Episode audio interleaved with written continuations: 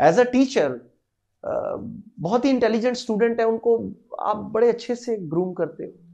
आपने देखा होगा अपने स्कूल में भी हर जगह मैंने भी पढ़ते वक्त देखा कि जो जो पढ़ाई में बहुत अच्छा है चीफ गेस्ट आएगा तो उसको भी वही फूल देने जाएगा। चीफ गेस्ट के की जो ओपनिंग स्टेटमेंट भी वही पढ़ेगा। हर प्ले में हर लीड रोल में वो आगे आ जाएँगे पाँच दस पंद्रह। वॉट अबाउट अदर्स अब उनके ईक्यू पर इस, इसका बहुत बड़ा असर पड़ता है। है ना? तो वो वो संवेदनशीलता उनमें खो जाती है।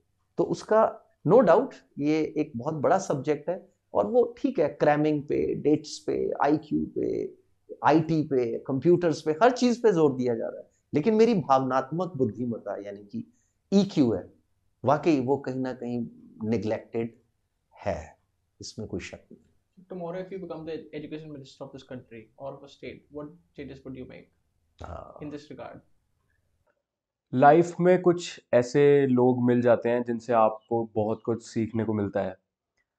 ऐसे ही एक गेस्ट के साथ हमने एक और एपिसोड शूट किया हमारे द जैन भारत शो पे। इस पॉडकास्ट को शूट करने के लिए मैं और जय चंडीगढ़ गए स्पेशली और इस पे हमने एक छोटा सा दो तीन मिनट का व्लॉग भी बनाया है, अगर आपका मन करे तो देखना, उसका लिंक डिस्क्रिप्शन में है। तो ये पॉडकास्ट शूट हुआ with doctor Dilbag Singh sir जो कि एक साइकोलॉजिस्ट हैं in Chandigarh sir has treated patients with bipolar और इवन वो लोग जो ड्रग्स के सिचुएशन के साथ प्रॉब्लम्स में होते हैं.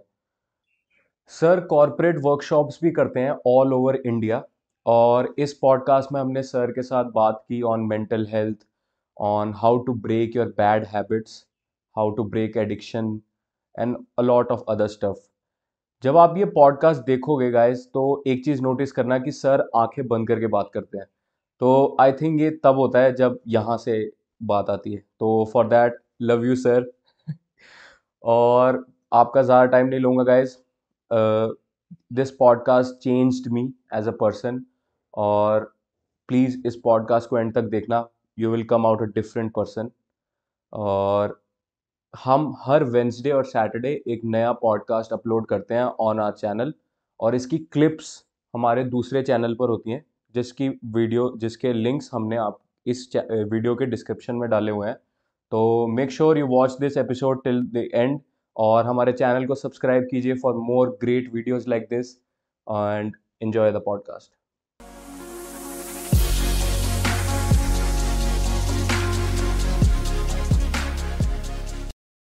Thank you so much, sir, to coming to our show, and we are really grateful to have you here. Or how are you, sir? Uh, great. And rather, it is my pleasure to be here. Oh wow! Thank you so much. My God, sir. My God. Sir, तो sir, please अपने बारे में थोड़ा audience को बताइए कि uh, who is Mr. Dilbag Singh? Uh, look, uh, I'm not so much, you know, a big person. इतना बड़ा आदमी तो नहीं, हाँ, लेकिन हाँ, uh, uh, दिलबाग सिंह मेरा नाम है. Hmm. And uh, I passed out from uh, Punjab University Department of Economics, like okay. 92, 93. after working in schools and colleges as a teacher, as a lecturer. Then after 40, I changed my gears. Sometime your life start calling you. Hmm. So I turned into psychology, uh, earned my degrees and started practicing. You know. Now I have been practicing almost for more than 14 years wow. in this field, mm-hmm. working in rehabilitation centers, working with the corporates, you know, and uh, uh, students, colleges, schools, teachers parents so wide spectrum okay sir psychology ही क्यों मतलब ये calling कैसे yeah. मतलब economics से सीधा psychology how ये shift कैसे हुआ look sometime life uh, doesn't give you much explanation isn't it hmm. it's your inner call hmm. even when i was in economics like uh, you know consumer behavior was one of my favorite okay. that's microeconomics okay how consumer behaves you know how market behaves uh, monopoly, oligarchy, and the perfect competition. What a consumer needs. So mm-hmm. over there also, I was very much more you know inclined towards this uh, microeconomics. Mm-hmm. पढ़ाने के बाद काफ़ी साल school में colleges में मैं बच्चों को कुछ एडवाइजेस कुछ काउंसलिंग्स उस तरह की चीज़ें। और मुझे बार बार ये सुनने को मिलने लगा कि मैं इसमें मतलब अच्छा करता हूँ। उसके रिजल्ट्स मुझे नज़र आने शुरू हुए। ओके तो फिर आई सेड कि why not give a call to this और फिर then I join my masters degree completed then I did my another masters in same psychology once in clinical then in industrial So it's all that. And you know, uh, teaching uh, is a profession where you you are a counselor. You know, Right. in school or college, you you talk a lot about life. You talk a lot about things. But yes, mental illness, then you know other kind of psychological issues. For that, we need some kind of you know conditioning, some kind of you know education. I completed that. Sir आपने अभी बताया कि mental fitness वगैरह you started in that space तो sir like can you please define this space क्योंकि I think कुछ लोग ना मतलब गूगल पे पढ़ लेते हैं और उनको समझ आ जाता है कि दिस इज़ मेंटल हेल्थ मतलब a lot of people don't know what it is really तो can you please define this look mental health simply if my mind my body my life if it is in in a in a balance you know I can have a good sleep a sound sleep I can live in present moment, you know, here and now. Hmm. Either we live in present, uh, we are told to live in present. नहीं तो हम कभी past में जाएँगे कभी हम्म। Future में जाएँगे कभी फ्यूचर के बारे में ओवर वरिंग होगी कभी पास्ट के बारे में रिग्रेट्स होंगे रिपेंटेंस होगी Hmm. चाइल्डहुड का बहुत बहुत चीज़ें रहती है बहुत से ट्रॉमाज आप उसमें से गुजरते हो तो अलग अलग चीज़ें आपको प्रभावित करती हैं Hmm. अब सवाल ये उठता है कि मैं अपने जीवन को जैसा आ रहा है, क्या मैं वैसा जी पाऊँगा? If I talk about you know depression if I talk about bipolar if I talk about drug abuse तो बहुत हद तक वो आपकी फैमिली आपके चाइल्डहुड आपका बचपन, आपकी कंडीशनिंग कैसा जीवन आपने जिया है, उस पर निर्भर करता है। बहुत सारी जो मेंटल प्रॉब्लम्स है एंजाइटी है, या ओवर थिंकिंग है, या बाइपोलर है। तो आपने जो सवाल पूछा बाकी सही है क्योंकि जब आप गूगल पे जाते हो यूट्यूब पे जाते हो तो बड़ी अलग अलग अपनी अपनी एक डेफिनेशन निकल के आती है। लेकिन उतना इजी नहीं है. फॉर एग्ज़ाम्पल मुझे एज अ दिलबाग ही एक्सेप्ट करना स्वीकार करना कि जो मैं हूँ जैसा मैं हूँ जैसी मेरी हाइट है जैसा मेरा कलर है जैसे मेरे पेरेंट्स हैं जैसा मुझे जीवन मिला है क्या मैं इसके साथ कैरी ऑन कर सकता हूँ? तो what is this is mental health आप जिस सिचुएशन में हैं जहाँ हैं परिस्थितियों का सामना तो कर ही रहे हैं बट ईज में है हेयर एंड नाउ में मेरे हिसाब से मेंटल हेल्थ यही है कि जो मोमेंट आ रहा है मैं उसको जीऊं और जो भी चैलेंज आ रहा है मैं उसको लूँ जहाँ हेल्प चाहिए वहाँ हेल्प लूँ जहाँ एक्सटर्नल इंटरनल जो भी फैक्टर्स हैं मेरे रिसोर्सेज हैं मैं उनको देखूँ लेकिन कहीं ना कहीं यहाँ पीस ऑफ़ माइंड वो हम्म, चाहिए। That is mental health Sir, do you think कि जैसे humans के लिए to satisfy our minds, are there any psychological needs just like physical needs of the body like food and water? very good question simply you know our body needs food diet some kind of nutrition Right, right, Uh, if i feel cold I, I need to wrap myself under some jackets some coat and blazer same way uh, mental health is very important to take care of मैं क्या सुनता हूँ? जैसे आप जो खाते हैं वो आपकी बॉडी पे उसका इफ़ेक्ट दिखाई देगा isn't it? मैं जो सुनता हूँ या देखता हूँ या जो मैं एक्सपीरियंसेस लेता हूँ उसका प्रभाव मेरी डेफिनेट है कि मेरी मानसिक सोच पर आएगा ही आएगा। और साइकोलॉजिकल इश्यूज़ को एड्रेस करना बहुत ज़रूरी है। खासकर हमारे देश में जितने भी अंडर डेवलप कंट्रीज़ हैं या डेवलपिंग कंट्रीज़ हैं हम इनको बहुत इजी गोइंग में छोड़ देते हैं। अगर कोई बहुत दिन चुप रहता है हम कहते हैं यार चुप है कोई बात नहीं ऐसा ही है तो ठीक है। या कोई वाकई प्रॉब्लम में हम कहते हैं कि ठीक है यार टेक इट इजी यार मेरी तरह ये कर ले वॉक कर ले इधर चला जा। लेकिन उसका रियल इशू क्या है? है ना कोई उसको पोस्ट यू नो पीटीएसडी कोई Right. डिप्रेशन कोई कोई ट्रॉमा कोई ऐसा एक्सपीरियंस ज़िंदगी का जिसने उसको शॉक कर दिया और वो अभी तक उसमें पड़ा हो। तो बिल्कुल सही आपने कहा कि जैसे हमारी शरीर को ज़रूरत है यहाँ को भी इनकी समस्याओं को एड्रेस करना या इसको बेहतर बनाना ज़रूरी है Sir, how can someone start this journey? Like, if mental health journey. लोग आप अगर किसी बहुत छोटे बच्चे को पूछते हो तो उसे इसके बारे में वो बड़ा अजीब लगेगा उसे बड़ा अटपटा लगेगा Mhm.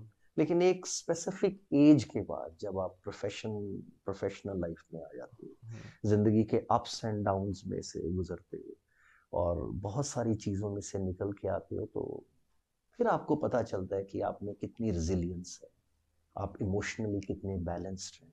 क्योंकि भावनात्मक बुद्धिमत्ता बहुत ज़रूरी है। और ये साइकोलॉजी uh, का पार्ट है emotional intelligence for example you can have an IQ of 120, 130. I may have an IQ of 110, 120, 140, but my EQ can be very low.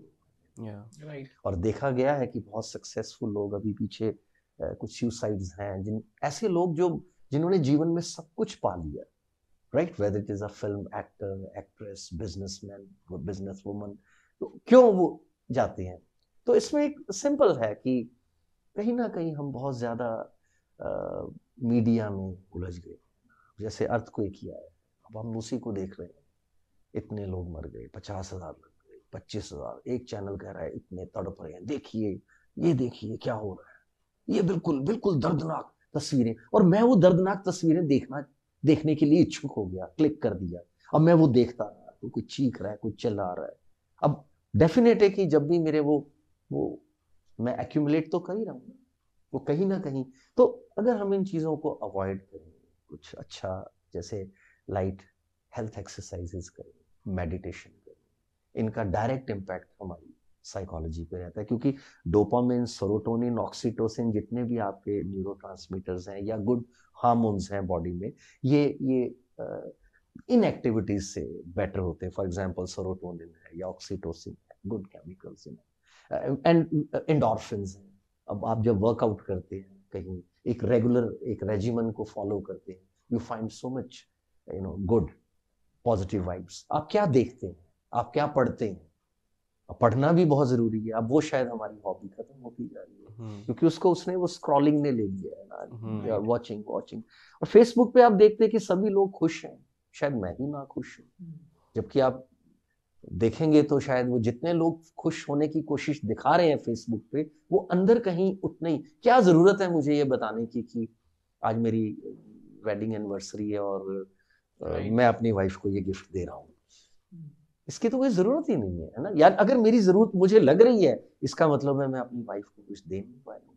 मैं दिखाना चाह रहा हूँ सारी दुनिया को कि मैं दे सकता हूँ। तो इसके अलग अलग हैं जो आपने सवाल पूछा है वो बिल्कुल रेलेवेंट है कि हमें कॉन्स्टेंटली फॉर एग्ज़ाम्पल कुछ फ़िज़िकल एक्टिविटीज़ कुछ हॉबीज और मेडिटेशन ना विपसना है माइंडफुलनेस है इनको हम प्रैक्टिस कर सकते हैं। गार्डनिंग है भूल गए हम गार्डनिंग बिल्कुल। सिंगिंग है भूल गए हम सिंगिंग डांसिंग डांसिंग है। अब क्योंकि वो इतना इजी हो गया ना कि Kishore Kumar is in your your pocket you know take it out listen to him otherwise हम कहते थे ओके आज गाना गाते हैं और हम फ्रेंड्स आपस में गाना गाते थे। वो जैसा भी गाते थे ना तो वो एक गाना गा रहा है दूसरे सुन रहे हैं गुनगुना रहे हैं तो उसी में एक आप हेयर एंड नाउ में आ जाते हो। ये कुछ तरीके हैं छोटे छोटे जिससे आप अपनी इन चीज़ों को इम्प्रूव कर सकते हम्म। सर आपने अभी बात की कि people who have higher IQs they might have lower IQ EQ. EQ तो sir do you think this is I my question is कि हाउ कैन समवन मतलब इसका डिफरेंशिएशन क्या है? देखो व्हाट्स द डिफरेंस साइकोलॉजी में ऐसा बेसिकली जैसे तुक्का नहीं लगता। हम्म। इसके इन्फ्लुएंसेस होते हैं ना हम्म। एविडेंस होते हैं कुछ हम्म। एम्पेरिकल स्टडीज़ होती हैं। हम्म। अब ऐसा कोई डायरेक्ट कोरिलेशन 100 परसेंट नहीं है। हम्म। मतलब यू यू आस्ट माइट है ना? आपने माइट में ही पूछा है हम्म। कि जो हायर आईक्यू है हम्म। जैसे इंजीनियर ई श्रीधरन है हम्म। हायर आईक्यू है।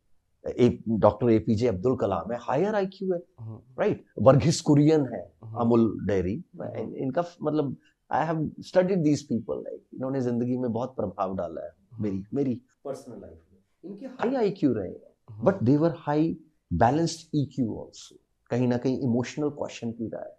अब अगर दूसरी तरफ़ चलते हैं तो वहाँ भी बहुत से एग्जांपल्स हैं है ना? बहुत से एग्जांपल्स हैं। वो उनको मैं शायद यहाँ कोट नहीं करूँगा यू ना and and they have the, those you know those things are registered in the history that suicides are there you know alcoholism is there drug abuse is there whether it is a celebrity or it is any any big singer or a big businessman correlation इनका कोई ज़रूरी नहीं है कि हो लेकिन हाँ possibility है कि high IQ may have low EQ possibility of insecurity possibility of anger you know. And जहाँ मैं बन, हूँ, वहाँ बनाए रखने के लिए हो सकता है कि मेरा मेरा वो जो EQ है वो वो डिस्टर्ब हो जाए। या मेरे चाइल्डहुड में कुछ ऐसे हों कि मैं आईक्यू तो बहुत अच्छा है। अगर ये आईक्यू हाई होकर ईक्यू ना होता तो फिर कितने लोग इंजीनियरिंग डिपार्टमेंट्स में जाते हैं सुसाइड्स होती हैं। और और टॉप नॉच इंस्टीट्यूशन में भी ऐसी प्रॉब्लम्स आती हैं। उनके आईक्यू में तो कोई प्रॉब्लम नहीं है। You you know know? लेकिन फिर प्रॉब्लम कहाँ है? प्रॉब्लम कहीं ना कहीं ईक्यू में है। Yes your question again is very important कि वेदर और लो आईक्यू में जनरली uh, बहुत ज़्यादा प्रॉब्लम्स आती भी नहीं है। I have never seen rickshaw pullers going to अट्रिस्ट और psychologist they are very happy in their live okay जितना कमाया खा लिया ओके ठीक है। रात को बैठे कुछ कोई भी चीज़ की लेकिन जैसे जैसे हम ग्रोथ लेते हैं हम अकेले पड़ते हैं और वहाँ पर कहीं ना कहीं हमारा जो इमोशनल एस्पेक्ट है डिस्टर्ब होने लग पड़ता है। ये जीवन की परिस्थितियों में भी है रिलेशनशिप में भी है एक्सटर्नल इंटरनल रिसोर्सेज जो जो हम बड़े होते जाते हैं फाइनेंशियली और बिज़नेस में। अब जैसे मिस्टर रतन टाटा है balanced I Q and E Q both Right. But उस तरह से दूसरी तरफ़ भी बहुत से एग्जाम्पल्स हैं जो मैं यहाँ ऑफ़ कोर्स कोट नहीं करना श्योर चाहता। श्योर सर तो अभी जैसे अगर हायर आईक्यू है और मतलब लोअर ईक्यू है सो so, जैसे अभी आपने बताया कि जिसका लोअर आईक्यू भी होता है तो उसको कोई प्रॉब्लम नहीं आती। डू यू थिंक कि हम जब हम एक समवन लाइक अ डॉक्टर और an engineer even if it's a student like 18 और 19 ईयर ओल्ड और उसका हायर आईक्यू है बट ही माइट हैव और ही और she might have lower EQ Hmm. Do you think our brain does a lot of thought process overthinking में चला जाता है just because of higher IQ but lower EQ और वो balance नहीं कहीं रहता। और हायर आईक्यू के कारण कैलकुलेशंस ज़्यादा करता है अ, नहीं इसका खैर इससे कोई मतलब संबंध हो भी सकता है क्योंकि हम्म। जब मैं अपना एक गोल बना दिया है हम्म, अब मैं उस गोल की तरफ़ पड़ गया हूँ हम्म। मुझे मुझे एक बड़ा घर लेना है मुझे एक। बड़ी गाड़ी लेनी है मुझे एक एक एक पर्टिकुलर गोल आ गया वाइस। प्रेसिडेंट बनना है प्रेसिडेंट बनना है अब उस होड़ में पड़ गया अब। जैसे ही मैं उसमें पड़ा तो कहीं ना कहीं मैं अपनी फिक्सेशन बना देता हूँ। I need to reach there अब उसमें पहुँचने में मैं कितने लोगों को हर्ट करता हूँ कितनी बार मैं खुद हर्ट होता हूँ और कितनी बार मैं अपने आप को सुप्रेस करता हूँ कितनी बार मैं अपने आप में एक्सप्लोड करता हूँ। कई बार क्या होता है कि मेरे लिए वो टारगेट या उस इंसान के लिए वो टारगेट ज़रूरी हो जाता है जिसका आईक्यू हाई है। लेकिन बाकियों को क्या महसूस हो रहा है? और उसे खुद को क्या महसूस हो रहा है? उस चीज़ के बारे में सोचना वो कम कर देता है तो somehow you are right of course overthinking targets achievement because i work with so many people in at you know elite positions you know mm-hmm. they are Right. sales head they are you know uh, business head and all and and they do have that one thing in mind one focus that need to achieve this too much target orientations also create problem right Yeah. so th- that is that there you are right somewhere you know and once you are know, आप ज़िंदगी से शांत हैं। आप कहते हैं यार इतना आ गया। ग्रेटिट्यूड है यार। शुक्रिया। है ना परमात्मा का एक शुक्राना आता है अंदर से। अब आप कहते हैं ह्यूमिलिटी अब जैसे ईक्यू की बात की ह्यूमिलिटी कैसे आएगी? मैं आपको कहूँ आप हम्बल हो जाओ आप नहीं हो सकते। हम्म, इतनी बड़ी गाड़ी में आए हो शॉफर आपके पास है इतना पैसा है आप कैसे? आप शो कर सकते हो कि मैं हम्बल हूँ। और लोग करते हैं कैमरे पे शो कि बहुत हम्बल है। बिल्कुल। है ना? और उनको अगर पब्लिकली आप देख लो मैं बताने नहीं चाहता एक स्टार का मैं इंटरव्यू देख रहा था वो इतना हम्बल बन रहा है कि ये तो बहुत शाय है बहुत हम्बल है। नॉन स्टार है। और उसको मैंने तीन चार जगह अपने फ़ैन को यूँ बोला धक्का मारते देखा है तो वो दिख रहा है ना आपका ईक्यू हम्म। कहाँ पर है? आप कितने हॉटी हो मतलब आप कितने एरोगेंट हो but in front of you know there you are showing so कहीं ना कहीं आप सही कह रहे हैं कि too much of target orientation gives you that kind of imbalance and you start you know entangle होना शुरू हो जाता है। हम्म, अपनी ही आइडेंटिटी को कई बार हम लूज करने लग पड़ते हैं। हम्म, अपनी मेरी मैं, मैं कौन हूँ? हु एम आई मेरी पहचान क्या है? तो इस तरह की चीज़ें कहीं ना कहीं ये रोल प्ले करती है। सर इस जर्नी में सेल्फ अवेयरनेस कहाँ एडजस्ट होती है? आई क्यू ई क्यू के बैलेंस के बीच में? आ, सारी कहानी ही मतलब है ना? तो सारी कहानी ही सेल्फ अवेयरनेस में है। क्योंकि we start with self awareness अब हम विक्टर फ्रैंकल की बात करें one of the greatest psychiatrist okay उन्होंने किताब लिखी in the search of meaning of life meaning of life and मतलब वो लगा लीजिए कि सेगमेंट फ्रायड और इन दोनों के ये सारी जो एक लिनिएज है Carl Jung and Freud then बिल्कुल।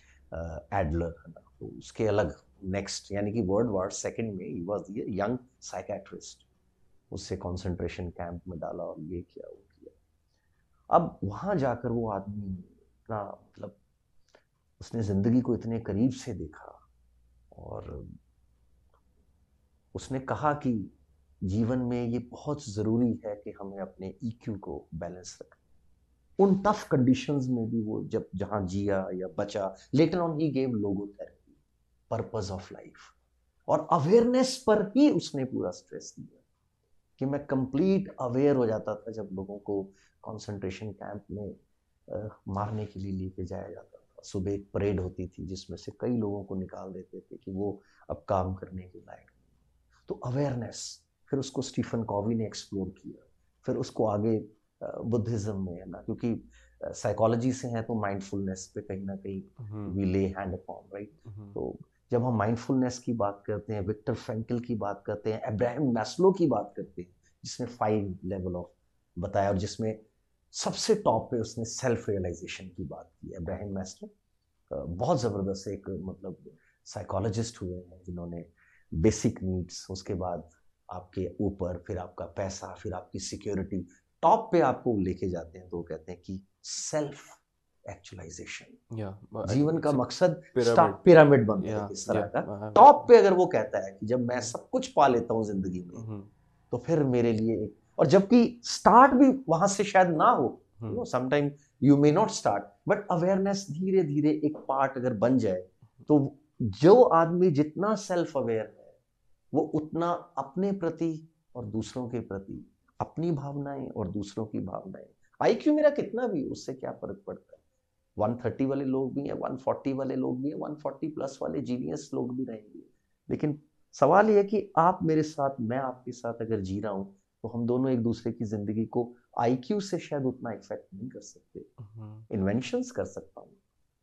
आप कर सकते हैं लेकिन जीवन को एक दूसरे को तो हम अपने को परिवार में समाज में ईक्यू से ही प्रभावित कर सकते हैं। सो सेल्फ अवेयरनेस ये स्टार्ट भी हो सकता है एंड भी हो सकता है। अगर मैं इसे अपने वेदों की तरफ़ ले जाऊँ है ना उपनिषद की तरफ़ ले जाऊँ जो पाँच हज़ार साल पहले लिखे गए पढ़े मैंने बहुत लेट है। कुछ एक पढ़ पाए हूँ, जितना पढ़ पाए हूँ, समझ पाए हूँ। वो तो उसको एजुकेशन में ही लेकर आ गए यानी कि आपका जो ब्रह्मचर्य है यानी कि। First five ten fifteen twenty years of life है वो उसी में कह रहे हैं कि आप उसका अध्ययन करो। और अगर आप ये जान गए या मैं ये जान गया कि मैं ये हूँ और ये मेरे जीवन के मकसद है तो अवेयरनेस से ही जीवन स्टार्ट होता है। So there you are I mean exactly awareness has a direct correlation with your EQ. And of course, if you have an IQ, IQ is a tool which you need to use. हम्म, आप जिस भी profession में IQ की ज़रूरत तो पड़ेगी लेकिन उसको इस्तेमाल कैसे करना है कितना करना है? You know. तो आप देखते हैं फ़िल्मों में प्रोटेगनिस्ट भी है एंटागनिस्ट भी कितनी फ़िल्में देखी होंगी जिसमें बड़े से बड़ा विलन होता है वो बड़ा इंटेलिजेंट होता है सुपर इंटेलिजेंट होता है। और जो प्रोटेगनिस्ट है वो भी सुपर इंटेलिजेंस है हम्म, बट दोनों में फ़र्क क्या है? ठीक है क्या ईक्यू का। वो कहता है मेरे बचपन में ये हुआ था मैंने ये कर दिया। वो कोई कह रहा है। इवन स्टोरीज में लाइफ स्टोरीज में भी आप ले तो उसमें कहीं ना कहीं अवेयरनेस डज मैटर जो जागरूकता जिसको आप कहते हैं उसका बहुत बड़ा रोल है। सर डू यू थिंक कि हमारी सोसाइटी में ईक्यू के ऊपर इतना स्ट्रेस नहीं दिया गया? Like almost I would say zero और do you think that similarly at the same place in our current education system EQ के ऊपर इतना स्ट्रेस है ही नहीं? Like in our societal ways and in our education system wise. Like what what is your, what's your take on this? Yes I I do agree मेरा ख्याल है मैंने 150 से ज़्यादा स्कूल्स में विज़िट किया है पर्सनली उसमें गवर्नमेंट स्कूल्स भी आते हैं प्राइवेट स्कूल्स भी आते हैं कॉन्वेंट भी आते हैं बड़े स्कूल्स भी आते हैं जिनके नाम आप बोर्डिंग स्कूल्स के नाम से जाने जाते हैं। तो उसमें छोटे बच्चों के साथ इंट्रैक्शंस में more than 150 three years I devoted only to the schools you know and I I met thousands of students और हम कार लेके निकल जाते थे और जम्मू श्रीनगर हिमाचल हरियाणा पंजाब मतलब जितना नॉर्थ पार्ट में कवर कर सकता तो वहाँ बिल्कुल तुम सही कह रहे हो मतलब वट एवर यू आर और उसका बहुत बड़ा एक खमियाजा हम भुगत भी रहे ईक्यू का पता ही नहीं है किसी को ना। अब फॉर एग्ज़ाम्पल आपने कोई काम नहीं किया, मैंने कहा, क्या बेअकल आदमी हो यार? है ना? व्हाट नॉनसेंस तुमने ये क्या किया? आर यू स्टूपिड अब ये वर्ड्स तो देखिए यहाँ से ही तो ईक्यू आपका डेवलप होना शुरू हो गया। एज अ टीचर बहुत ही इंटेलिजेंट स्टूडेंट है उनको आप बड़े अच्छे से ग्रूम करते हो। आपने देखा होगा अपने स्कूल में भी हर जगह मैंने भी पढ़ते वक्त देखा कि जो जो पढ़ा- पढ़ाई में बहुत अच्छा है चीफ गेस्ट आएगा तो उसको भी वही फूल देने जाएगा। चीफ गेस्ट के की जो ओपनिंग स्टेटमेंट भी वही पढ़ेगा। हर प्ले में हर लीड रोल में वो आगे आ जाएँगे पाँच दस पंद्रह। व्हाट अबाउट अदर्स अब उनके ईक्यू पर इस, इसका बहुत बड़ा असर पड़ता है है ना? तो वो स, वो संवेदनशीलता उनमें खो जाती है। तो उसका नो no डाउट ये एक बहुत बड़ा सब्जेक्ट है और वो ठीक है क्रैमिंग पे डेट्स पे आईक्यू पे आईटी पे कंप्यूटर्स पे हर चीज़ पे ज़ोर दिया जा रहा है। लेकिन मेरी भावनात्मक बुद्धिमत्ता यानी कि ईक्यू है वाकई वो कहीं ना कहीं निग्लेक्टेड है इसमें कोई शक नहीं। Tomorrow, if you become the education minister of this country or of a state, what changes would you make हाँ, in this regard? अ, चलो सिचुएशन दी है ना एक्सेप्ट इट है ना कई बार वो कहते हैं ना oh my god but yes ठीक है बन गया मैं I I I I right immediately you know the way we behave with the students the behavior of the you know teachers and students and dividing them categorizing them giving them even grades Grades do matter but आपने देखा होगा कि बहुत सारे लोग जो high grade लेकर जाते हैं लेटर ऑन लाइफ में बहुत अच्छा नहीं कर पाते और कुछ लोग बहुत लो ग्रेड लेकर चलते हैं बहुत आगे निकल जाते हैं। तो अगर मैं एजुकेशन मिनिस्टर बनता हूँ तो सबसे पहले कैटेगरीज यू नो ग्रेडिंग और ये सारा सिस्टम छोड़कर एक ओपन माहौल एक अवेयरनेस एक प्रैक्टिकल एजुकेशन और जिसमें मेरा ख्याल है मुझे तुम्हें ये कहने की ज़रूरत नहीं है, किसी भी स्टूडेंट को, किसी को भी ये कहने की ज़रूरत नहीं है कि तुम ये नहीं कर सकते और दूसरे को तुम ये कर सकते हो। जो तुम कर सकते हो, वो तुम कर लोगे। जो तुमसे नहीं होगा, वो तुमसे नहीं होगा। It doesn't make any difference so this balance we need to जबकि आजकल स्पेसिफिक जो बहुत ज़्यादा you know more on syllabus and you know subject and ज़रूरत है उनकी भी, पर कहीं कोई वो बैलेंस लाना ज़रूरी है। ठीक है? उसके बाद दूसरी चीज़ जो मुझे बहुत खलती है, सच में। Schools are meant for going school जबकि आप किसी भी स्कूल का कैलेंडर उठा के देख लीजिए। मैं बहुत कंफर्म कह के ये बात कह रहा हूँ। तीन सौ पैंसठ में से एक स्टूडेंट सिर्फ़ 200 दिन स्कूल जाता है। मुश्किल से। बहुत से स्कूलों का सैटरडे भी ऑफ़ है संडे भी ऑफ़ है दिवाली हॉलीडेज भी हैं, दशहरा हॉलीडेज भी हैं क्रिसमस हॉलीडेज भी हैं। बिफोर एग्ज़ाम्स हॉलीडेज भी हैं तो अगर सारी हॉलीडेज और वेकेशन ही हमने देनी है तो फिर स्टूडेंट स्कूल जा क्यों रहा फिर तो एजुकेशन घर पे ले ले। मतलब half of the year student stays at home आप बताएँ, कोरोना में बच्चे गए you know my daughter got a chance to go to school तो वो अकेली जाती थी उन दिनों में। और टीचर वुड ऑलवेज डिस्करेज कि तुम क्यों आए हो? घर पे ही बैठो ना जब सब सब नहीं आ रहे हैं। और वो पापा मुझे ऑनलाइन सेशन टेस्ट देना है या ऑफलाइन देना है? मैंने कहा यू ऑप्ट फॉर ऑफलाइन वही हुआ। पचास बच्चे थे।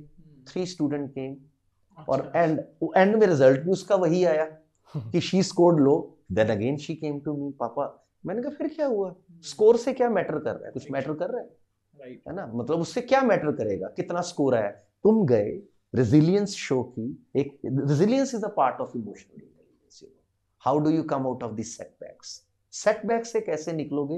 वो स्कूल में हर दिन जाकर उन समस्याओं को फेस करके अब फॉर एग्ज़ाम्पल पंद्रह दिन सर्दी ज़्यादा पड़ जाए तो स्कूल बंद कर दिए जाते आपको लगता है कर देने चाहिए? और वही बच्चे पार्क में खेल रहे होते हैं।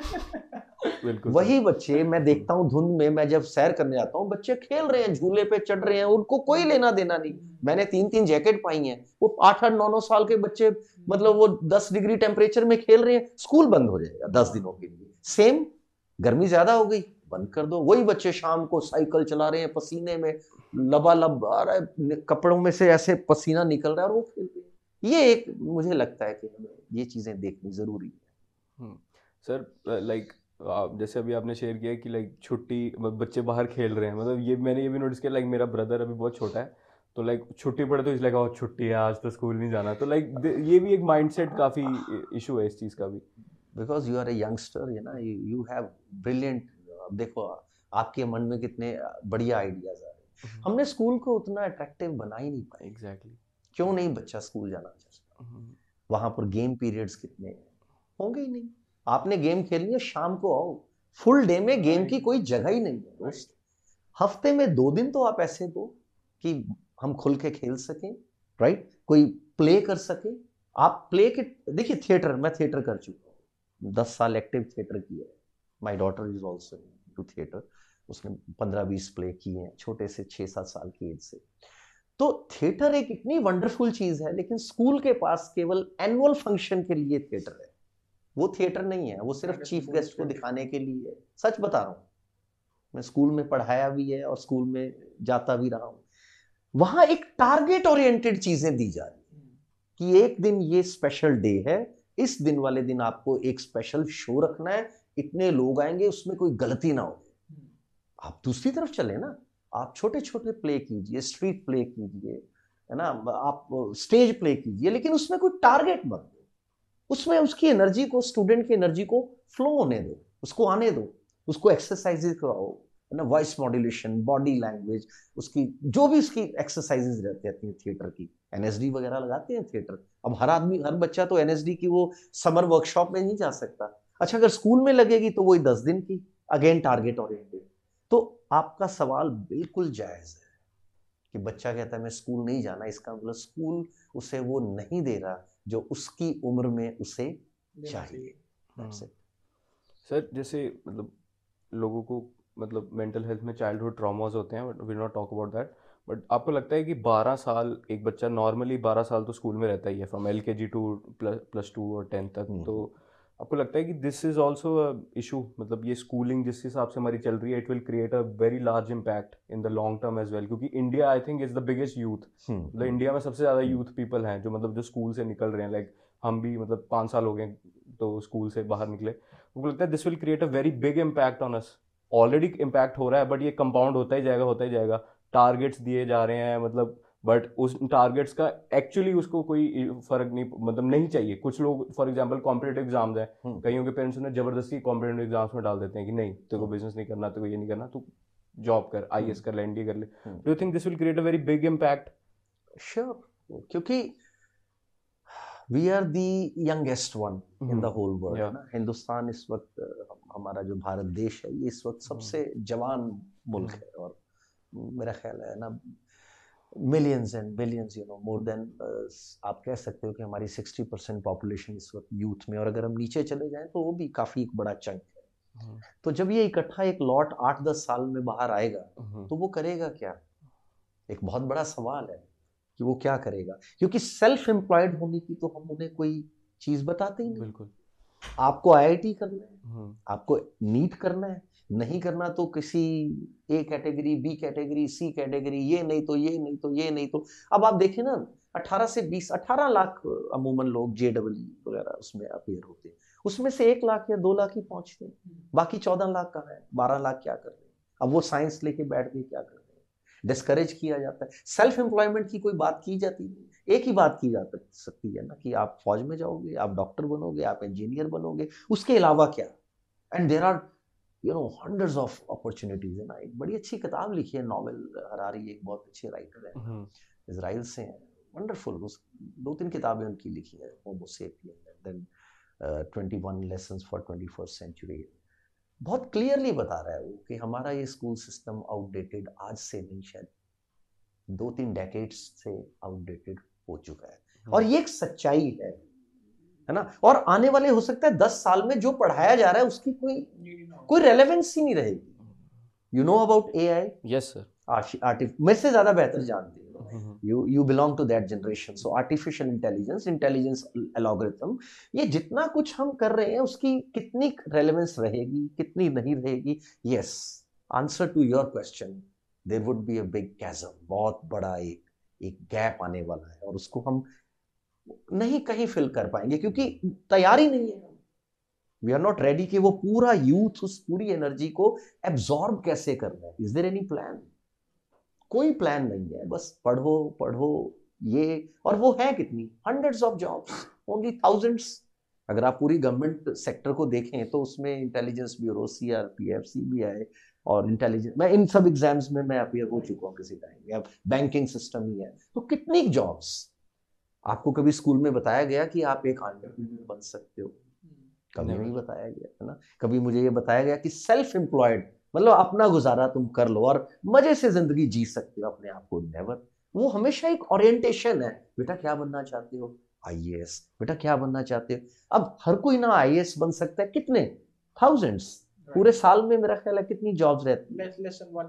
एट हंड्रेड और सेवन हंड्रेड और सिक्स हंड्रेड उसमें सिर्फ़ सिर्फ़ सेवेंटी फाइव होते हैं हाँ, आईएएस हाँ, फिर उसमें वो कितने आईएएस बनेंगे कितने नहीं। तो हम्म, आपका ये, मतलब बहुत ब्रिलियंट क्वेश्चन है कि व्हाट नेक्स्ट कुछ भी नहीं। जैसे आज हम मैं जाता हूँ तो इधर जाता हूँ मौका मुझे भी मिला था अब्रॉड जाने का जब था कि चले जाओ। मैं देखता हूँ एम्बसीज के बाहर लाइनें लगी हुई हैं।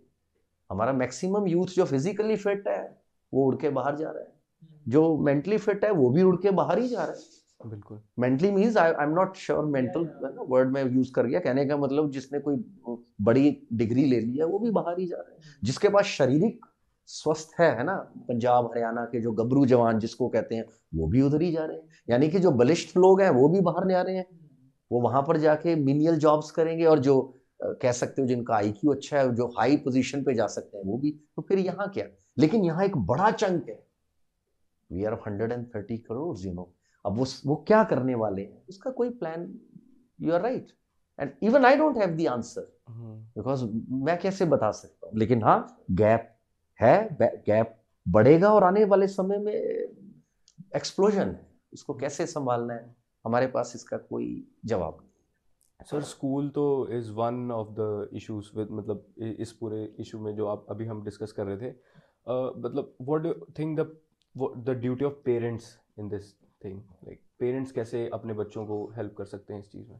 पेरेंट्स का बहुत बड़ा रोल है। हम्म, बहुत बड़ा रोल है ना? आप अगर एथिक्स की बात करते हैं character ethics you character ethics always you know are are to be developed at home घर पे पेरेंट्स ही आपके कोर कॉम्पिटेंसीज तो ठीक है लेटर ऑन आपके प्रोफेशनल इंस्टीट्यूशन क्रिएट करते हैं लेकिन character ethics and personality traits ये दोनों का जो आपकी ग्रूमिंग है वो घर से ही शुरू होती है। और पेरेंट जहाँ तक अ, सवाल है पेरेंटिंग का अगेन इशू है कि मैंने बहुत स्कूल्स में पेरेंटिंग सेशंस दिए अगर स्कूल लेता भी है there are number of very good schools they are doing very well वो बहुत तरीके से एजुकेशन को आगे लेके जा रहे हैं। अभी आप एक सिंगर को बुला लें। I have nothing to wrong you know bad about singers no no अच्छा काम करते हैं। मैं भी एंटरटेनमेंट में था या हूँ थिएटर करता हूँ तो- लेकिन आप वो बुला लें तो अभी सारे पेरेंट्स भी आ जाएँगे और बच्चों को भी ले आएँगे। हम्म, मैंने पेरेंटिंग सेशन रखा फ्री ऑफ़ कॉस्ट अगर कुछ कॉस्ट रखनी वो अलग बात है। तब भी वहाँ नहीं आएँगे।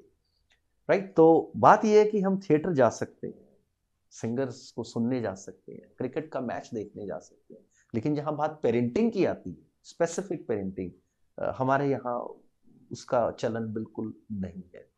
तो पेरेंट्स अगर कोई भी, अगर हमारी इस टॉक को कोई सुन रहा है तो the parenting simply means be with your child parenting simply means listen to your child और आज की डेट में अगर आप डिस्ट्रैक्शंस की बात करते हैं, चाहे वो सोशल मीडिया है, चाहे वो मेन स्ट्रीम मीडिया है पीयर प्रेशर है, इन सब में अगर कोई अहम रोल प्ले कर सकता है तो वो पेरेंट है।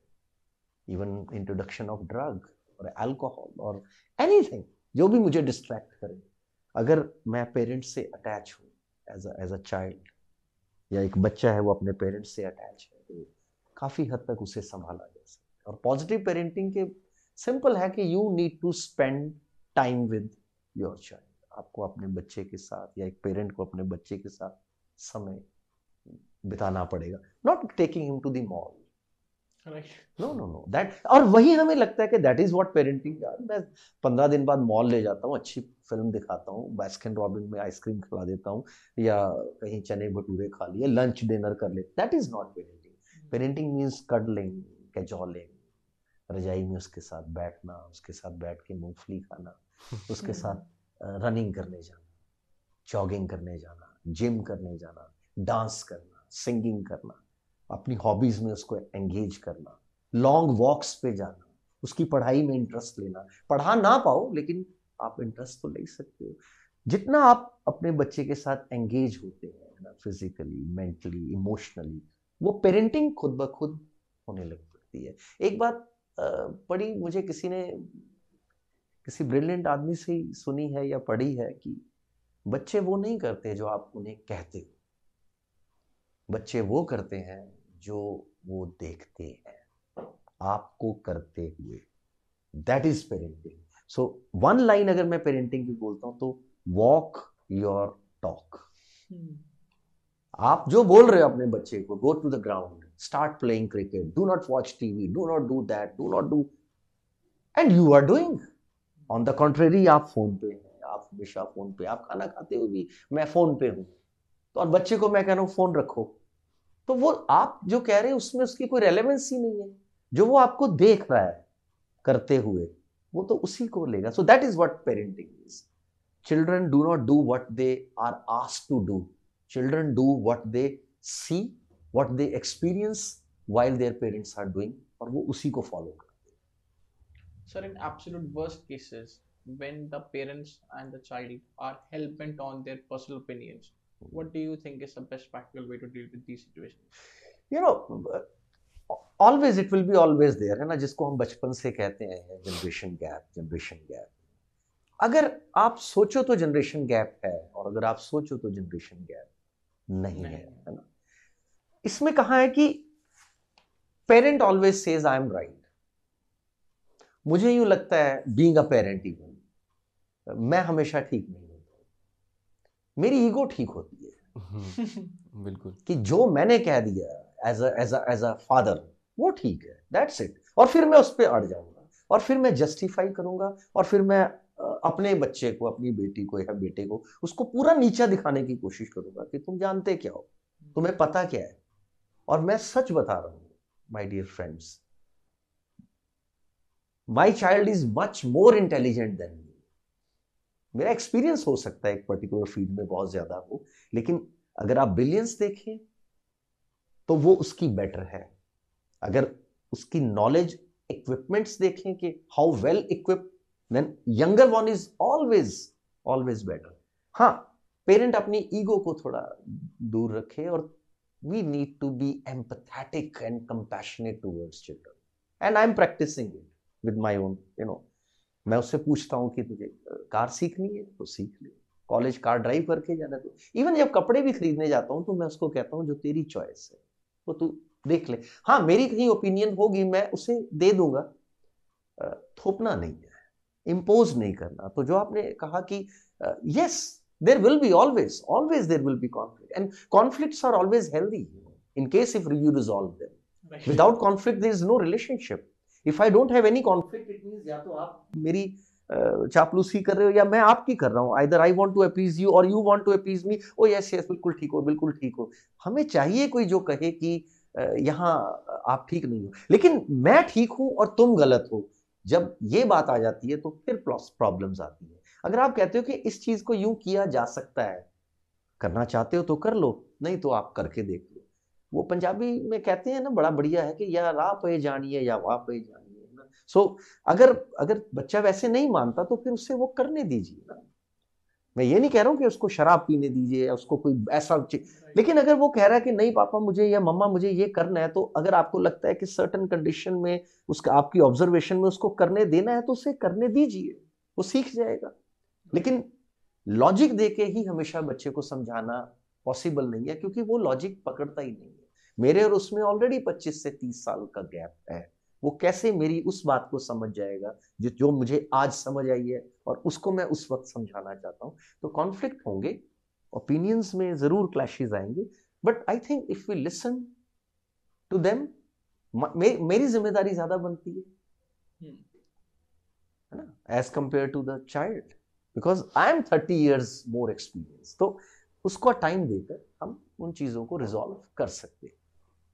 सर अभी आ, आपने शेयर किया कि लाइक टाइम देकर शेयर किया जा सकता है। तो लाइक एक बेसिक कॉन्फ्लिक्ट मैंने देखा है जो मेरी खुद की लाइफ में भी रहा है पर्सनल हम्म। आई थिंक इसकी लाइफ में भी रहा है। हम्म, कि एक होता है कि यू नो लाइक पेरेंट्स तो हेलबेंट मेरे parents were never hellbent neither इसके भी नहीं थे। बट एक चीज़ होती है कि they are afraid of seeing their children's fail मैंने ये चीज़ notice correct me wrong but I have. Observe this they don't want us to pursue our dreams just because they think you will fail Hmm. and they don't want to see us fail वो चाहते हैं कि हम एक अच्छी ज़िंदगी जिए Hmm. जो उनके हिसाब से तो ठीक है Hmm. बट हमारे हिसाब से ठीक नहीं है Hmm. बट दे जिस they just can't see that मतलब उनको वो राह मतलब वी आर यूथ लाइक हमारे अभी ड्रीम शुरू हुए हैं ज़िंदगी शुरू हुई है हमें Hmm. हम हमने अगर देखा है कि हमें रेंज रोवर खरीदनी है Hmm. या हमें एक डेढ़ करोड़ के फ्लैट में रहना है तो हम वो सपना देख पा रहे हैं। बट पेरेंट्स ने वो ज़िंदगी जी ली है। उनको है कि अब जो मिल गया हम तो उसमें खुश हैं। हमने भी बड़ी जान मारी हमने भी बड़ा कुछ किया कुछ नहीं हुआ। हम पहुँच गए जहाँ पहुँचना था। तो हाउ डू थिंक कि पेरेंट्स इस कॉन्फ्लिक्ट से कैसे डील कर सकते हैं? लुक मेरा मानना बहुत सिंपल लाइक कि failures are ladder to success कहा जाता हम्म। मैंने जब कलाम साहब को पढ़ा तो वहाँ भी वही लिखा था। ना मेरे ऑफ़िस में सेंग लगी हुई है विवेकानंद जी हाँ, की। Take risk in your life if you fail you if you pass you know then you lead if you fail you may you know guide ठीक है? एग्जैक्टली तो मेरा मानना तो ये है कि फेल होना ही ज़रूरी है। ये नहीं कि मैं ज़बरदस्ती फेल हूँ। जी फेल होना बहुत ज़रूरी का मतलब है भी ज़बरदस्ती फेल होना है, नहीं। जब भी हम कोई काम करेंगे, उसके दो ही रिज़ल्ट आएँगे। या तो वो हो जाएगा या वो नहीं होगा। अगर वो नहीं होगा तो उससे बेहतर कुछ और होगा। राइट रिसेंट एग्जाम्पल्स कई एग्जाम्पल्स हैं। मेरी खुद की ज़िंदगी में भी बहुत सारे एग्जाम्पल्स हैं। तो फेल मुझे अगर पेरेंट को मैं अगर सजेस्ट करना चाहूँ तो I think we should allow children to to get fail क्या फ़र्क पड़ रहा है उससे? कुछ भी नहीं। हाँ आग में तो नहीं कूद रहा ना वो। अगर आग में नहीं कूद रहा और जीवन है क्या? आप बताओ जीवन है क्या? It's a heap of experiences nothing else exactly after seventy और सेवेंटी फाइव आप मुझे भी नहीं पॉडकास्ट के लिए ढूंढोगे। मैं बैठा हूँगा कहीं पे आराम से। और सच में, और हमारे, हमारी संस्कृति में वो वानप्रस्थ और वृद्ध आश्रम है। जहाँ even you choose your death even ये बड़ा मामलस कॉन्सेप्ट है। वो आईसीयू में नहीं डाला जाता था उन्हें। उनको पता चल जाता था कि I am almost about to leave this world वो परिवार इकट्ठा हो जाता था। और ये सच है। वो कहता था, मुझे कहीं ले जाने की ज़रूरत नहीं है ऑलमोस्ट आई एम डन तो जीवन क्या है? एक सत्तर, अस्सी, नब्बे whatever years you know उसका एक एक जीने का एक तजुर्बा है। तो जीने दो। है ना? कलाम साहब का वो एग्ज़ाम्पल मुझे हमेशा याद है, जो ए एस एल बी ये seventy nine it was a failure huge failure but professor Satish Dhawan back him and he said again we will do it और जो first augmented satellite launching vehicle हमने अपना indigenously built INSAT one B छोड़ा था 79 में was a failure uh, professor satish dhawan took this you know responsibility कि i am accountable to it and he gave the same responsibility to the same person and in 1980 uh, it became success तो वो ये success story के videos YouTube पे भी available है उनकी किताबों में भी लिखे हुए हैं तो फेल होने के लिए फेल नहीं होना, लेकिन कुछ करते हुए फेल हुए हो एक्सपीरियंस तो आपका है। और वो कितना बड़ा एक्सपीरियंस है।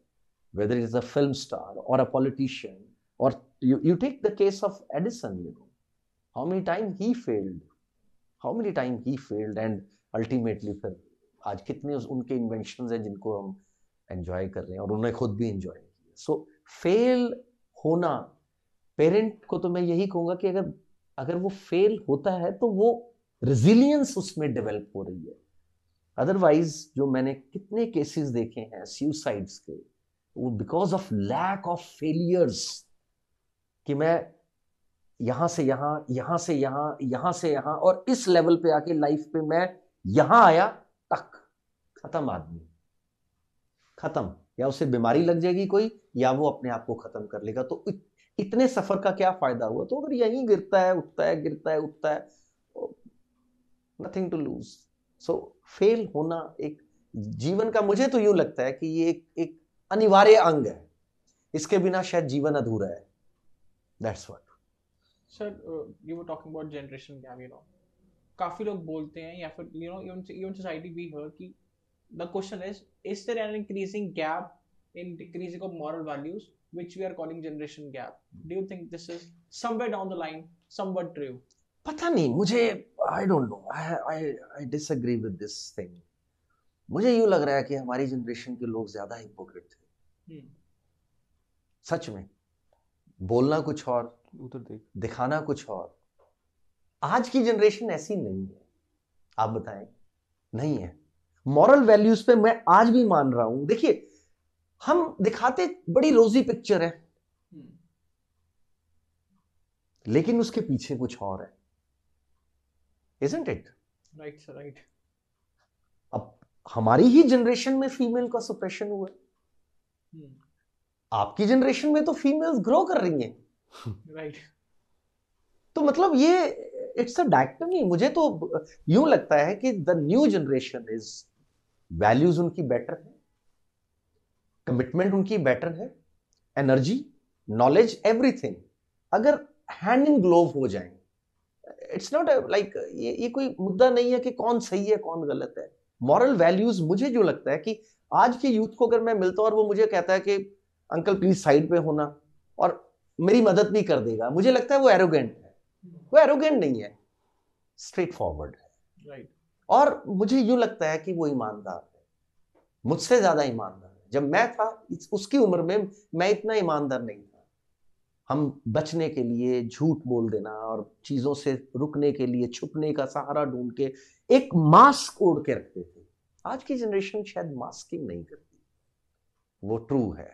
अगर वो आपको नहीं पसंद करती तो वो कह देंगे दिलबाग, मैं मैं आपको पसंद नहीं करता।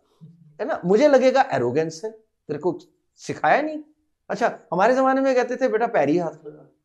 वो बंदा कहता था "अच्छा, तो what is this you know आपको क्या लगता है उस वक्त की मॉरल वैल्यू बहुत हाई थी? अब का बच्चा कहता है जी यस. पैरी लगा कहता है, आप, आप, हो सकता है out of love respect you may touch my feet you may not but both are right but हमें लगता है कि मॉरल वैल्यूज़ कहीं लेकिन इसी सदी में इसी जनरेशन में अगर इतनी ग्रोथ हो रही है एंटरप्रेन्योरशिप में फीमेल यू नो और हर एरिया में मतलब India is really you know growing up हम ग्रोइंग इकोनॉमी है आज भी apart from few things but we are growing up 80 से 90 बेटर था 90 से 2000 और 2000 से। तो आज के यूथ को डायरेक्शन चाहिए, मुझे लग रहा है। मॉरल वैल्यूज़ से बेटर है कि स्ट्रेट फॉरवर्ड हो, जो सही है वो सही है, जो गलत है वो गलत है, और मुझे बुरा नहीं लगना चाहिए। अगर मैं लाइन में आ रहा हूँ, वो कह देते हैं, अंकल, हम भी लाइन में खड़े हैं। यार वाकई में लाइन में खड़ा है वो। अब पोस्ट ऑफ़िस में जाता हूँ चार लाइनें लगी हुई है एक सिटीजन के लिए अलग है। अब एक पच्चीसवें नंबर पे खड़ा है वो कहता है यार आ जाओ ना। तो होता है आप you go abroad you find one line male female senior junior सब एक ही। हाँ कोई आपको आउट ऑफ़ कट्स ही कह सकता है कि प्लीज़ आप आगे आ जाए।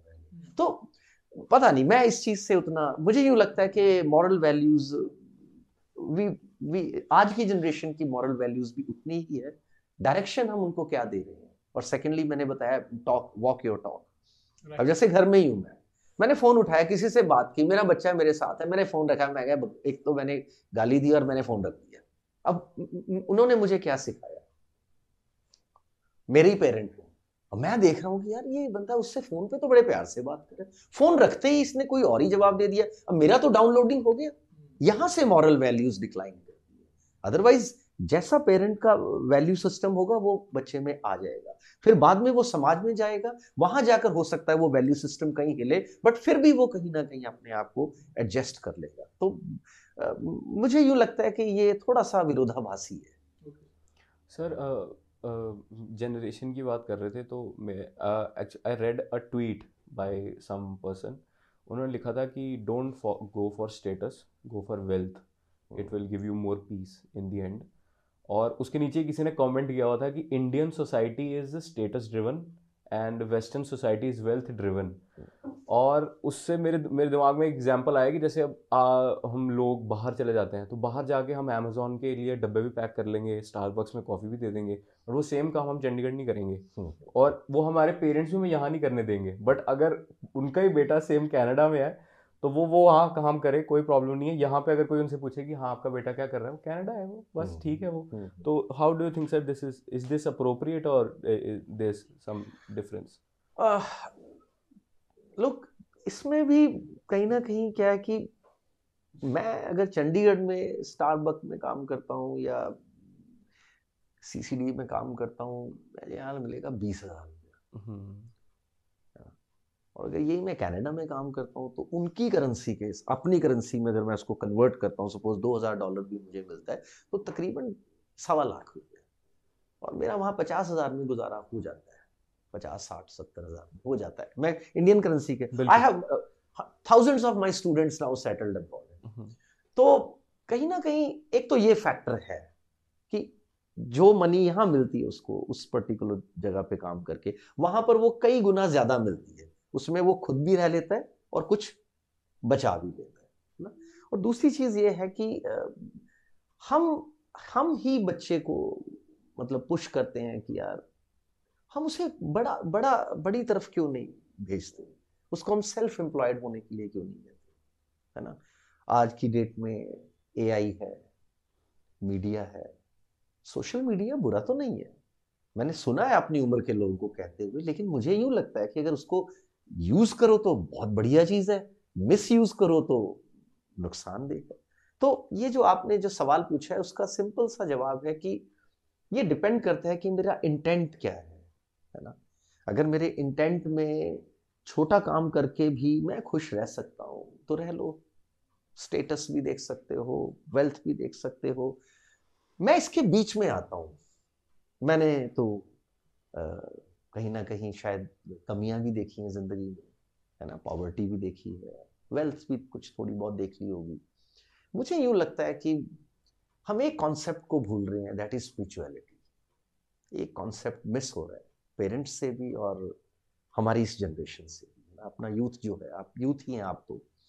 तो यूथ कहीं ना कहीं जो स्पिरिचुअल फैक्टर है, जिसको हम अध्यात्म कहते हैं, वहाँ हम कहीं वो डिवॉइड। है जैसे एक आपने जनरेशन गैप की बात की आपने शुरू में पूछा कि ये ये कितना बड़ा कैजम एक एक खला बन रही है। ये कैसे पूरा होगा? हम फैक्ट्रियों में से निकाल रहे हैं लेकिन वो जाएँगे कहाँ? तो आपने ये जो सवाल अब पूछा इसका एक जवाब है कि अगर मैं या आप या कोई भी अगर कहीं ना कहीं आई क्यू और ई क्यू के साथ साथ बैलेंस लाइफ में चलते हुए, शुरुआत में मिड लाइफ में, जहाँ भी मौका मिल जाए, अगर स्पिरिचुअली ड्रिवन हो जाए, है ना, आध्यात्मिक तौर पे अगर हम सही हो जाए तो जॉब बड़ी है या छोटी है? कनाडा में है या इंडिया में है? शहर में है या गाँव में है? वो उतना मैटर नहीं करेगा। मैटर क्या करता है? End of the day how contented और how fulfilled I feel. Isn't it? As a student, you, as a parent, me, as an entrepreneur, somebody. तो that matters. वो वो चीज़ कहीं अभी मिसिंग है क्योंकि या तो वेल्थ ड्रिवन है या टारगेट ड्रिवन है तो जैसे बुद्धिज्म में कहते हैं कि मिड वे भी रहता है कि मैं चीज़ों को भोग भी लूँ मटेरियलिस्टिक तो है, हम जीवन को मटेरियल से निकाल नहीं सकते, लेकिन उसके साथ क्या मेरे अंदर एक शांति है, एक ग्रेटिट्यूड है, एक ह्यूमिलिटी डेवलप हो चुकी है मुझमें कहीं ना कहीं मैं रुक सकता हूँ, कहीं मैं ठहर सकता हूँ। ये ज़्यादा मैटर करता है। रादर देन कि वो मीनियल जॉब करे, बड़ी जॉब करे, छोटी जॉब करे, किस तरह की जॉब करे, उससे बेटर है कि जहाँ जो मैं कर रहा हूँ उसमें मैं कितना कन्विंस्ड हूँ और कितना मैं अपने आप को सैशिएट कर सकता सर मेरे पास ना इसका पहले आंसर नहीं था but now I do think you have the best solution for this question and my question was regarding you know resolving parent child conflicts and generation gap so sir and the answer i think is everyone should have a parent like dilbag मैं तो यही यही सोच रहा हूँ कि this this is the all I can deduct from this and I learned it from parenting because this is one stop solution I have two daughters one daughter I could not parent simply I could अपनी whims and अपनी fancy और ये करो ये मत करो ऐसे करो ऐसे मत करो और I am the boss I know this that arrogance भी थी उसमें। फिर धीरे धीरे समझ आया कि पता नहीं कहीं मैं मिस कर गया चीज़ को। And then came to second and there आए मुझे लगता है कि मैं सहज हो गया एक्सेप्टेबिलिटी में आ गया अगर मेरी बेटी को पिज़्ज़ा पसंद है और मुझे नहीं है तो मैं उसको ज्ञान देना शुरू कर दूँगा। ये होता है इसमें, ये होता है, ये खाओ, ये मत खाओ। हाँ मैं बता सकता हूँ, ये ऐसे कर लो, ये ऐसे कर लो, ये ऐसे चूज़ कर लो। बट अल्टीमेटली वो करेगी करके देखेगी, सीखेगी और दैट इज़ स्पिरिचुअलिटी कहीं ना कहीं। जब मैं आपको स्वीकार कर लू, आप मुझे स्वीकार कर लें, मैं आपको नॉन जजमेंटल मतलब जजमेंट मुझमें हो ही ना ना कपड़ों को देखकर, ना मेरे बोल, बोलचाल को देख के, अगर मेरी वो जजमेंटल अप्रोच निकल जाए, है ना, और मेरे ईगो क्लैशेस खत्म हो जाए don't you think I believe this is spiritual एक कोर है कॉन्सेप्ट है सिंपल कॉन्सेप्ट है। ठीक है सहज हो जाता हूँ और जैसे ही सहज होते हैं तो ये जो आपने जनरेशन गैप की बात की कॉन्फ्लिक्ट्स की बात की चाइल्ड पेरेंट रिलेशनशिप की बात की चूजिंग अ करियर की बात की, वो सब सहज नहीं हो जाएगा। एक बच्चा कहता है कि मामा मेरे को, पापा, मुझे मुझे मतलब फ़िल्म में जाना है ना, ठीक है ना? अब मैं उसको एक एग्ज़ाम्पल देना शुरू कर दूँ, ये देखिए doctor A P J Abdul Kalam है, और ये देखिए, ये शाहरुख खान है, और ये देखिए क्या ज़िंदगी जी रहा और ये, यहाँ पर अब मैं कुछ गलत कर रहा हूँ। सच में। राइट अगर मैं कहता हूँ कि बेटा ये साइंटिस्ट है ये एक एक्टर है ये मनी ड्रिवन है ये एक टारगेट ओरिएंटेड ड्रिवन है पैसा कमाना भी गलत नहीं है कमाना चाहते हो कमा लो कमाओगे तो छोड़ोगे यू अंडरस्टैंड बुद्ध ऐसे तो नहीं बने थे। Buddha was a king then he became a Buddha Exactly. Mahavira was a king आप मुझे बता दें कि कौन ऐसा है ना? जितने भी हमारे गुरु गोविंद सिंह जी है, ना, ये सब लोग कहने का मतलब कि जितने स्पिरिचुअल जितने आध्यात्मिक लोग हुए हैं, यहाँ महापुरुष भी हुए हैं, बड़े से बड़े तो कर लो ना। ये जो कॉन्फ्लिक्ट्स आते हैं, वो जहाँ आते हैं, जहाँ मैं कहता हूँ कि मैं सही हूँ, मेरे ज़िंदगी का तजुर्बा सही है और तुम गलत हो तो वहाँ पर अध्यात्म का मतलब ही क्या है? मैं सहज हूँ। मैं सहज हूँ। और मेरी सहजता से बच्चा भी कहता है, मैं भी सहज हूँ। अब उसमें वो उनका क्वेश्चन आ जाता है फेलियर वाला भी। ठीक है फेल हो गए तो सहज है। It's okay okay. अब मैं आपको क्या बताऊँ ठीक है? मैं मैं भी फेल हुआ हूँ ज़िंदगी में। बहुत बार मेरे बिजनेसेस में फेल हुआ एजुकेशन में भी कहीं एक दो जगह फेल हुआ। वो डिसीज़न मेरे थे ना एक बड़ी प्रोफाउंड लाइन है। कहता the forces beyond your control can take away everything from you forces beyond your control can take away everything from you except one thing your freedom to choose in a given situation. Isn't it? आप बताएँ अपनी ज़िंदगी में जब भी कोई situation आई होगी freedom to choose का जो हाँ मैंने इस तरफ़ जाना है या इस तरफ़ जाना है? आप किसी को थोड़ी देर गाइड कर सकते हो रोक सकते हो कुछ एग्ज़ाम्पल दे सकते हो। उसके बाद आप जाने दें। सीख लेगा वापस आ जाएगा। नहीं सीख लेगा। वैसे भी we try to be god parent है ना? Parents try to be god of the child है ना? वो भगवान बनने की कोशिश करते हैं उससे कुछ निकल के आता नहीं। So this is what sir coming back to profession like you have been reading a lot of drug practices for very long time so sir what do you think has been the impact of drugs on a generation today it's very profound very profound and कहीं ना कहीं इसमें parenting और हमारी policies और कई चीज़ें हैं। इसमें बहुत सारी चीज़ें हैं। में सिर्फ़ लोग कहते हैं ना, फ़िल्मों का असर हो गया, इसका असर हो गया। ऐसा कुछ नहीं है। फ़िल्मों का असर पहले भी होता था। हर पुरानी फ़िल्म में एवरीबडी वॉज़ अ स्मोकर। आप पुरानी फ़िल्में देख लो, वहाँ इंस्पेक्टर है। आजकल की फ़िल्मों में तो स्मोकिंग है ही नहीं। आप पुरानी फ़िल्में ले लो, सेवेंटीज और एटीज की तो थिएटर में भी लोग स्मोक बैठ के फ़िल्म भी देखते थे और स्मोकिंग करते थे। हर घर में एक एस्ट्रे होती थी। तो फ़िल्मों का इतना इम्पैक्ट होता तो फिर सभी स्मोकर बन जाते। तो इसका कहीं ना कहीं अगर आप ड्रग की बात करते हो तो it has a bio psycho socio economic factors एक नहीं है।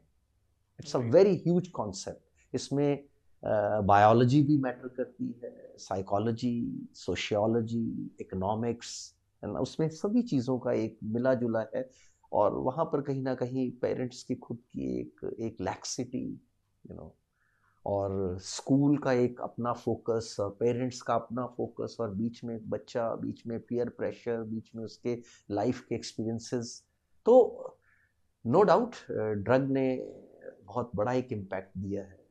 और पिछले दस सालों में ज़्यादा यू नो सिंथेटिक ड्रग्स भी आ गए उसमें अल्कोहल भी आ गया उसमें, और और बहुत सारी चीज़ें एम डी एम है मरीजुआना है, ना उसके बाद हेरोइन है, और कितने अलग अलग आपको कईयों के तो नाम भी नहीं होंगे पता है लेकिन हाँ अगेन इसका सॉल्यूशन वही है स्कूल जहाँ से बच्चा निकल रहा है। स्कूल में उस बच्चे के ऊपर हम कितना अच्छा इन्फ्लुएंस डाल सकते हैं। आप दोनों चीज़ों को एंजॉय कर सकते हैं। आफ्टर ऑल ड्रग क्या दे रहा है? और कहीं ना कहीं drug is a pain killer तो मेरा सवाल कई बार उठता है as a youngster if drug is a pain killer then emotion is also pain तो क्या हमारी जनरेशन कहीं अंडरनीथ पेन में तो? कोई mental pain emotional pain devoid lack of orientation एक तो है कि ड्रग के अगेंस्ट वॉर छेड़ दो। ग्रेट ज़रूरी है। लेकिन वो उसका कॉज क्या है? अगर उस कॉज को पकड़ ले तो फिर कॉज में सोसाइटी आती है। मैं एज अ पेरेंट आता हूँ। स्कूल में एक टीचर है। But who is taking the responsibility मैंने आज तक किसी टीचर को आगे आते हुए देखा नहीं है कि मैं इसका जिम्मेदार हूँ। आप पूछ के देख लीजिए। जबकि जिम्मेदार हम हम सभी हैं। एक भी आदमी इससे अपने आप को दूर नहीं कर सकता कि मैं इसका जिम्मेदार नहीं जो आज जो भी ड्रग एंड अल्कोहल अब्यूज़ की जो प्रॉब्लम्स आ रही हैं। सॉल्यूशन इसका वहीं पर है कि वी नीड टू कुछ तो होते हैं ना प्रिवेंटिव मेजर्स प्रिवेंटिव मेजर्स में हम नहीं जा रहे।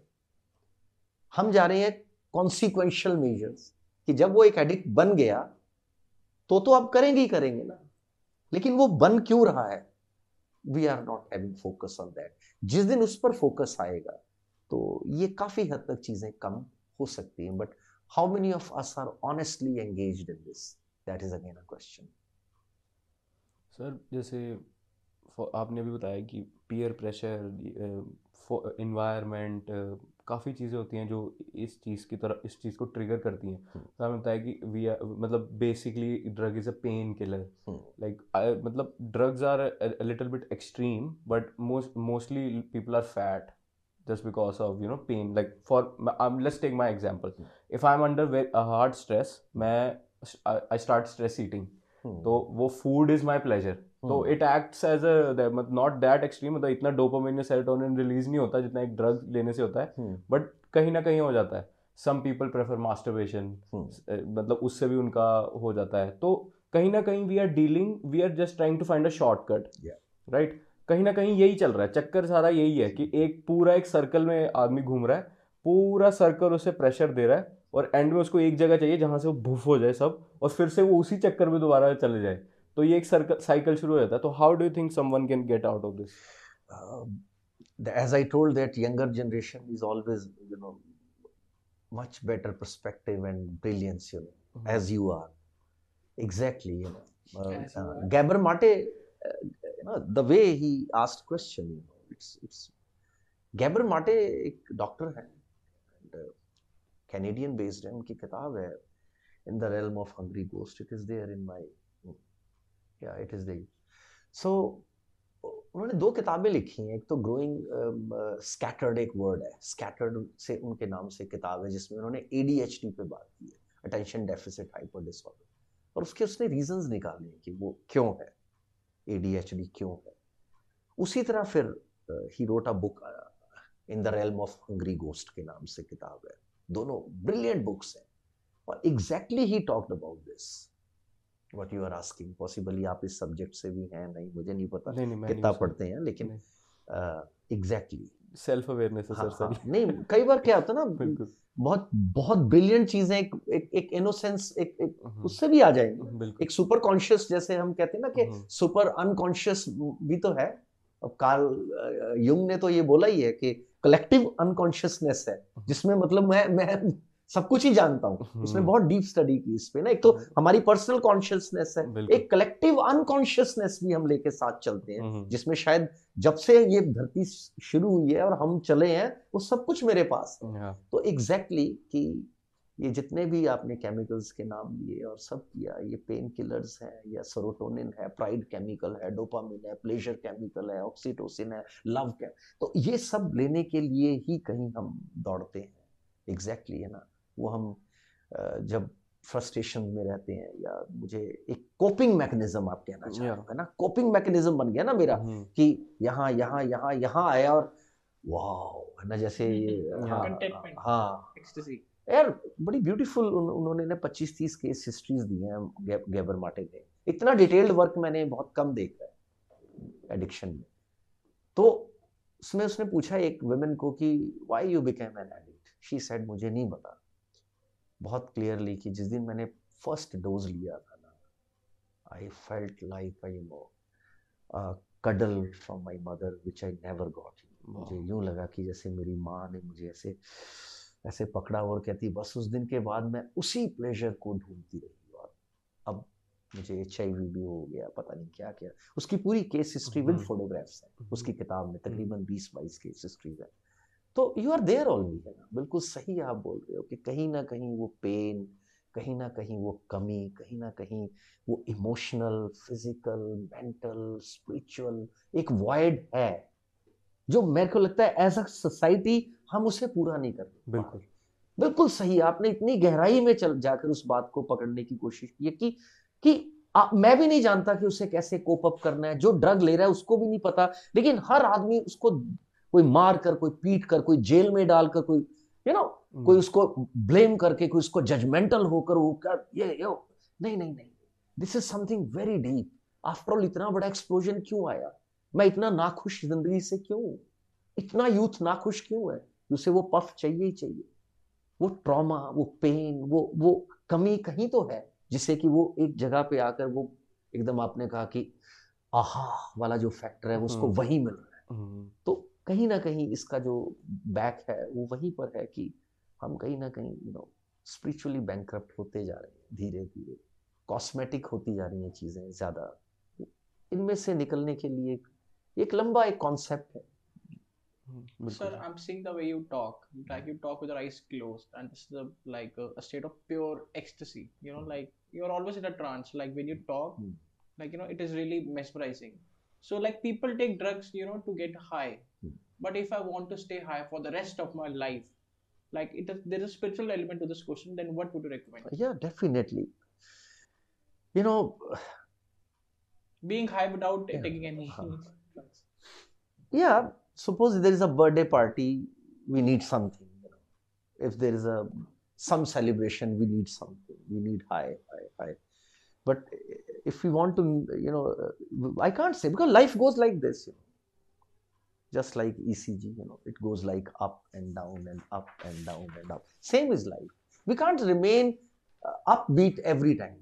हर वक्त हम upbeat नहीं रह सकते लेकिन हाँ अगर हम थोड़ा बहुत कहीं रोज थोड़ा थोड़ा प्रैक्टिस करें जैसे माइंडफुलनेस को प्रैक्टिस करें। अवेयरनेस की टेक्निक है ये है ना? विपसना जिसको हम कह देते हैं कहीं हम्म। इसको माइंडफुलनेस कहते हैं। और आप मेडिटेट करें और अलग अलग तरीके हैं मेडिटेट रेगुलर स्पोर्ट्स करें, क्योंकि स्पोर्ट्स डोपामिन रिलीज़ करता है एंडोर्फिन्स रिलीज़ करता है बॉडी में। तो हमारे सारे टिप टू टू पूरी बॉडी को ओवरहॉल करता है। साथ में कहीं ना कहीं पूरे 24 फोर आवर्स में अगर मैं 15 मिनट 20 मिनट, आधा घंटा निकाल लूँ अपने लिए। और लास्ट बट नॉट लीस्ट जो काम मैं कर रहा हूँ अगर वो मेरी पसंद का है तो लगा लो कि आप ट्रांस में ही है आप मेडिटेटिव फॉर्म में ही। है और जो काम मैं कर रहा हूँ वो मेरे मेरे मेरी पसंद का नहीं है तो अब एक कॉन्फ्लिक्ट मेरे में क्रिएट हो गया। तो इसके कुछ तरीके हैं कि फ़िज़िकल एग्जर्शन ज़रूरी है जो हम शायद छोड़ रहे हैं। रात को लंबी लंबे टाइम तक सेल फ़ोन या हम्म, यू नो ये ये जो भी है। क्योंकि अब पहले टीवी था रूम में लिविंग रूम में। और हमें परमिशन लेनी पड़ती थी कि नौ बजे के बाद बैठे वहाँ, ना बैठे। फिर बेडरूम में आ गया। अब परमिशन लेनी पड़ती थी पार्टनर से लाइफ पार्टनर से, बच्चे से, जो भी है, कि ग्यारह बजे तक देखो। अब किसी से परमिशन नहीं लेनी चाहिए ना। आप रजाई में हो तो मोबाइल फ़ोन है, कंबल में हो तो मोबाइल फ़ोन है, एक सो भी गया तो मोबाइल फ़ोन तो उससे इन सब चीज़ों से मुझे अपने आप को तोड़ना है और खुद से मुझे अपने आप को जोड़ना है। तभी वो बेचैनी कहीं ना कहीं। फिर धीरे धीरे क्या होता है कि once you practice for 15 minutes 10 minutes half an hour one hour then it it it it sieves into your life और धीरे धीरे फिर आप वो होते जाते हो जो आप प्रैक्टिस कर रहे हो। So this is the answer to your for your question that some part of, you know, physical activities, some sort of my meditative forms and the work i'm doing, i need to do that work पर ज़रूरी नहीं कि ज़िंदगी आपको हमेशा वही मौका दे के जो तुम चाहते हो वही करना। लेकिन अगर आप सतत कोशिश करते रहो निरंतर लगातार तो आप उस स्टेज पे आ जाते हो जो आप चाहते हो, और वैसा होने, होना संभव है। मेरे साथ तो है, हुआ है ना? और बहुत सारे लोगों को देखा है जिनके साथ हुआ है कि जैसा वो चाहता था अपने जीवन को, वो धीरे धीरे वहाँ ले आया। रीजन वो उसको डेली प्रैक्टिस कर रहा है। तो ये जो नॉर्मल हाँ हम हर वक्त तो हाई में नहीं रह सकते बट सम हाउ ला सकते हैं कि अगर हाँ हाँ हाँ कोई ऐसी स्टेज आती है तो कुछ समय के लिए पॉसिबली वो मुझे ओवरवेलम कर ले। लेकिन फिर कुछ मिनट कुछ आवर्स के बाद मैं फिर से फिर उसी फॉर्म में आ जाऊँ कि ठीक है let go let god this too shall pass let go let god कुछ चीज़ें मेरे वश में नहीं है। सिर्फ़ एक है freedom to choose in a given situation अगर मैं जो चूज़ कर लेता हूँ तो फिर अब उसे मुझे एक्सेप्ट करना है। अब उसका जो रिज़ल्ट आएगा, वो मेरी फ्रीडम टू चूज़ का ही था और उसी से मुझे आगे सर अब मैं एक, अब इसी पॉइंट पे दोबारा आऊँगा बट एक क्वेश्चन है मेरा। लाइक सम लोग ना देखते हैं कि bad habits and good habits they एक डिस्टिंक्शन बनाते हैं। मेरे हिसाब से बैड नहीं होते, वो एक परसेप्शन होती है। तो आपने एक ऊपर लिखा हुआ है you can not change your future but you can change your habits and surely your habits will change your future doctor A P J तो सर मैंने देखा है कि लोगों को लगता है बैड हैबिट्स ऐसे बन जाते हैं but this is not the way आपको पता नहीं है कि बैड हैबिट बन रहा है। वो बहुत देर बाद जाके आपको पता लगता है कि बैड हैबिट बन चुका है। तो वैसे ही when it comes to put do a bring a good habit तो I read somewhere correct me if I am wrong you have better understanding कि आप बैड हैबिट्स रिमूव नहीं होते उसके ऊपर एक गुड हैबिट आ जाता है। हम्म। ये होता है। हम्म। तो गुड हैबिट्स लोग मैंने देखा good habits work but in the long run मतलब एक टाइम लगता है एक टाइम कर्व चाहिए ना तो लोग वो कर्व नहीं क्रॉस कर पाते काफ़ी लोग। मतलब काफ़ी जल्दी रिलैप्स हो जाता है then they stop doing it and everything for example अगर मैं जिम का ही ले लूँ तो आई हम्म। नो कि मेरे लिए जिम बहुत अच्छी है। हम्म। मुझे जिम फ़ायदा फ़ायदा भी देगी।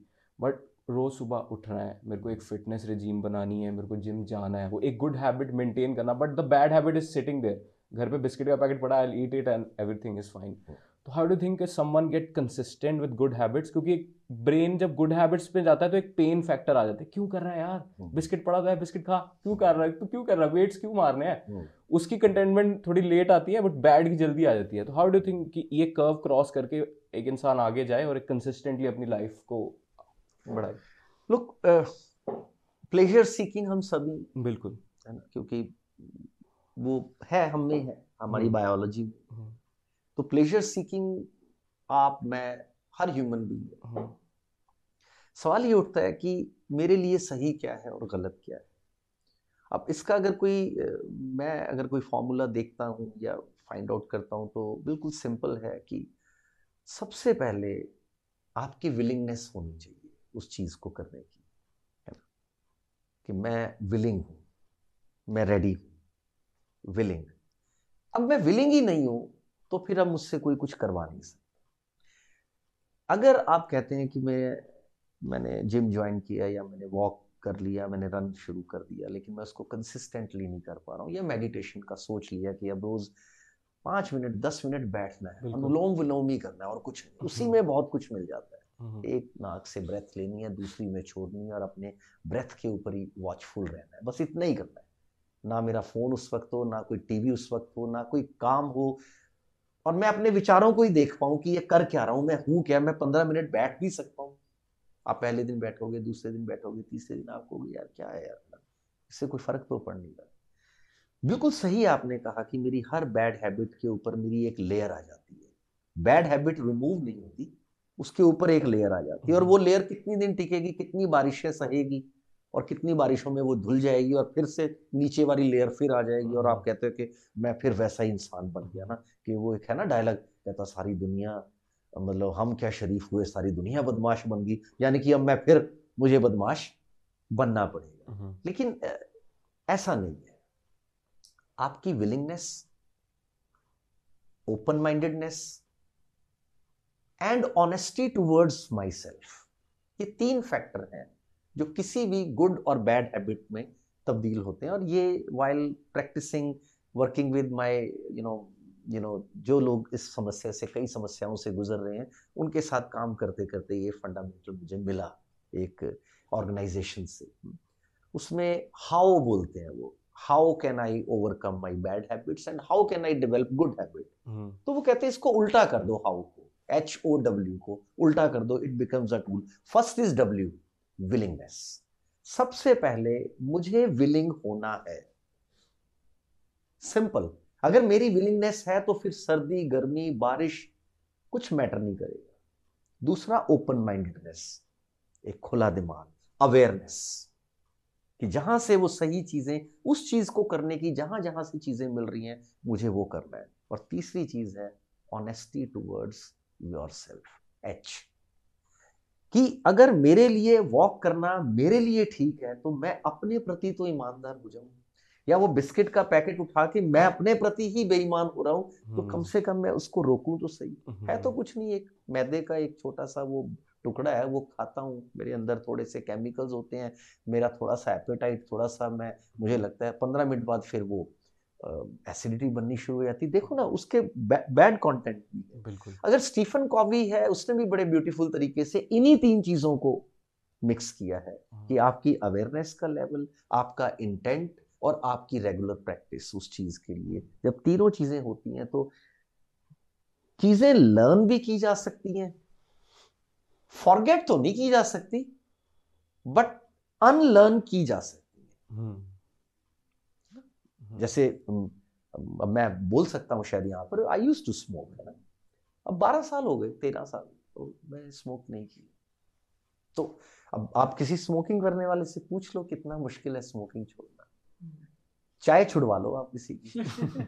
कि एक कप चाय छोड़ दो वो कहेगा क्या प्रॉब्लम है? या एक कोई कोई बड़ा आला ऑफिसर है किसी डिफेंस फोर्सेस में कहीं भी they are fond of drinking and all है ना? चलो हर कोई होता है कोई भी ज़रूरी नहीं कि forces but they enjoy it अब जैसे एक दो ड्रिंक लेने कोई प्रॉब्लम नहीं है ना किसी को वो ले रहा है बट उसको कहो कि ना पी। वो कहेगा व्हाई नॉट यार? मुझे तो बड़ा मज़ा दे रही है but I tell you the moment you come to know about it कि मेरी विलिंगनेस है और इसके प्रति मैं मेरा दिमाग खुला है जो कहा जा रहा है उसको मैं सुनूँगा।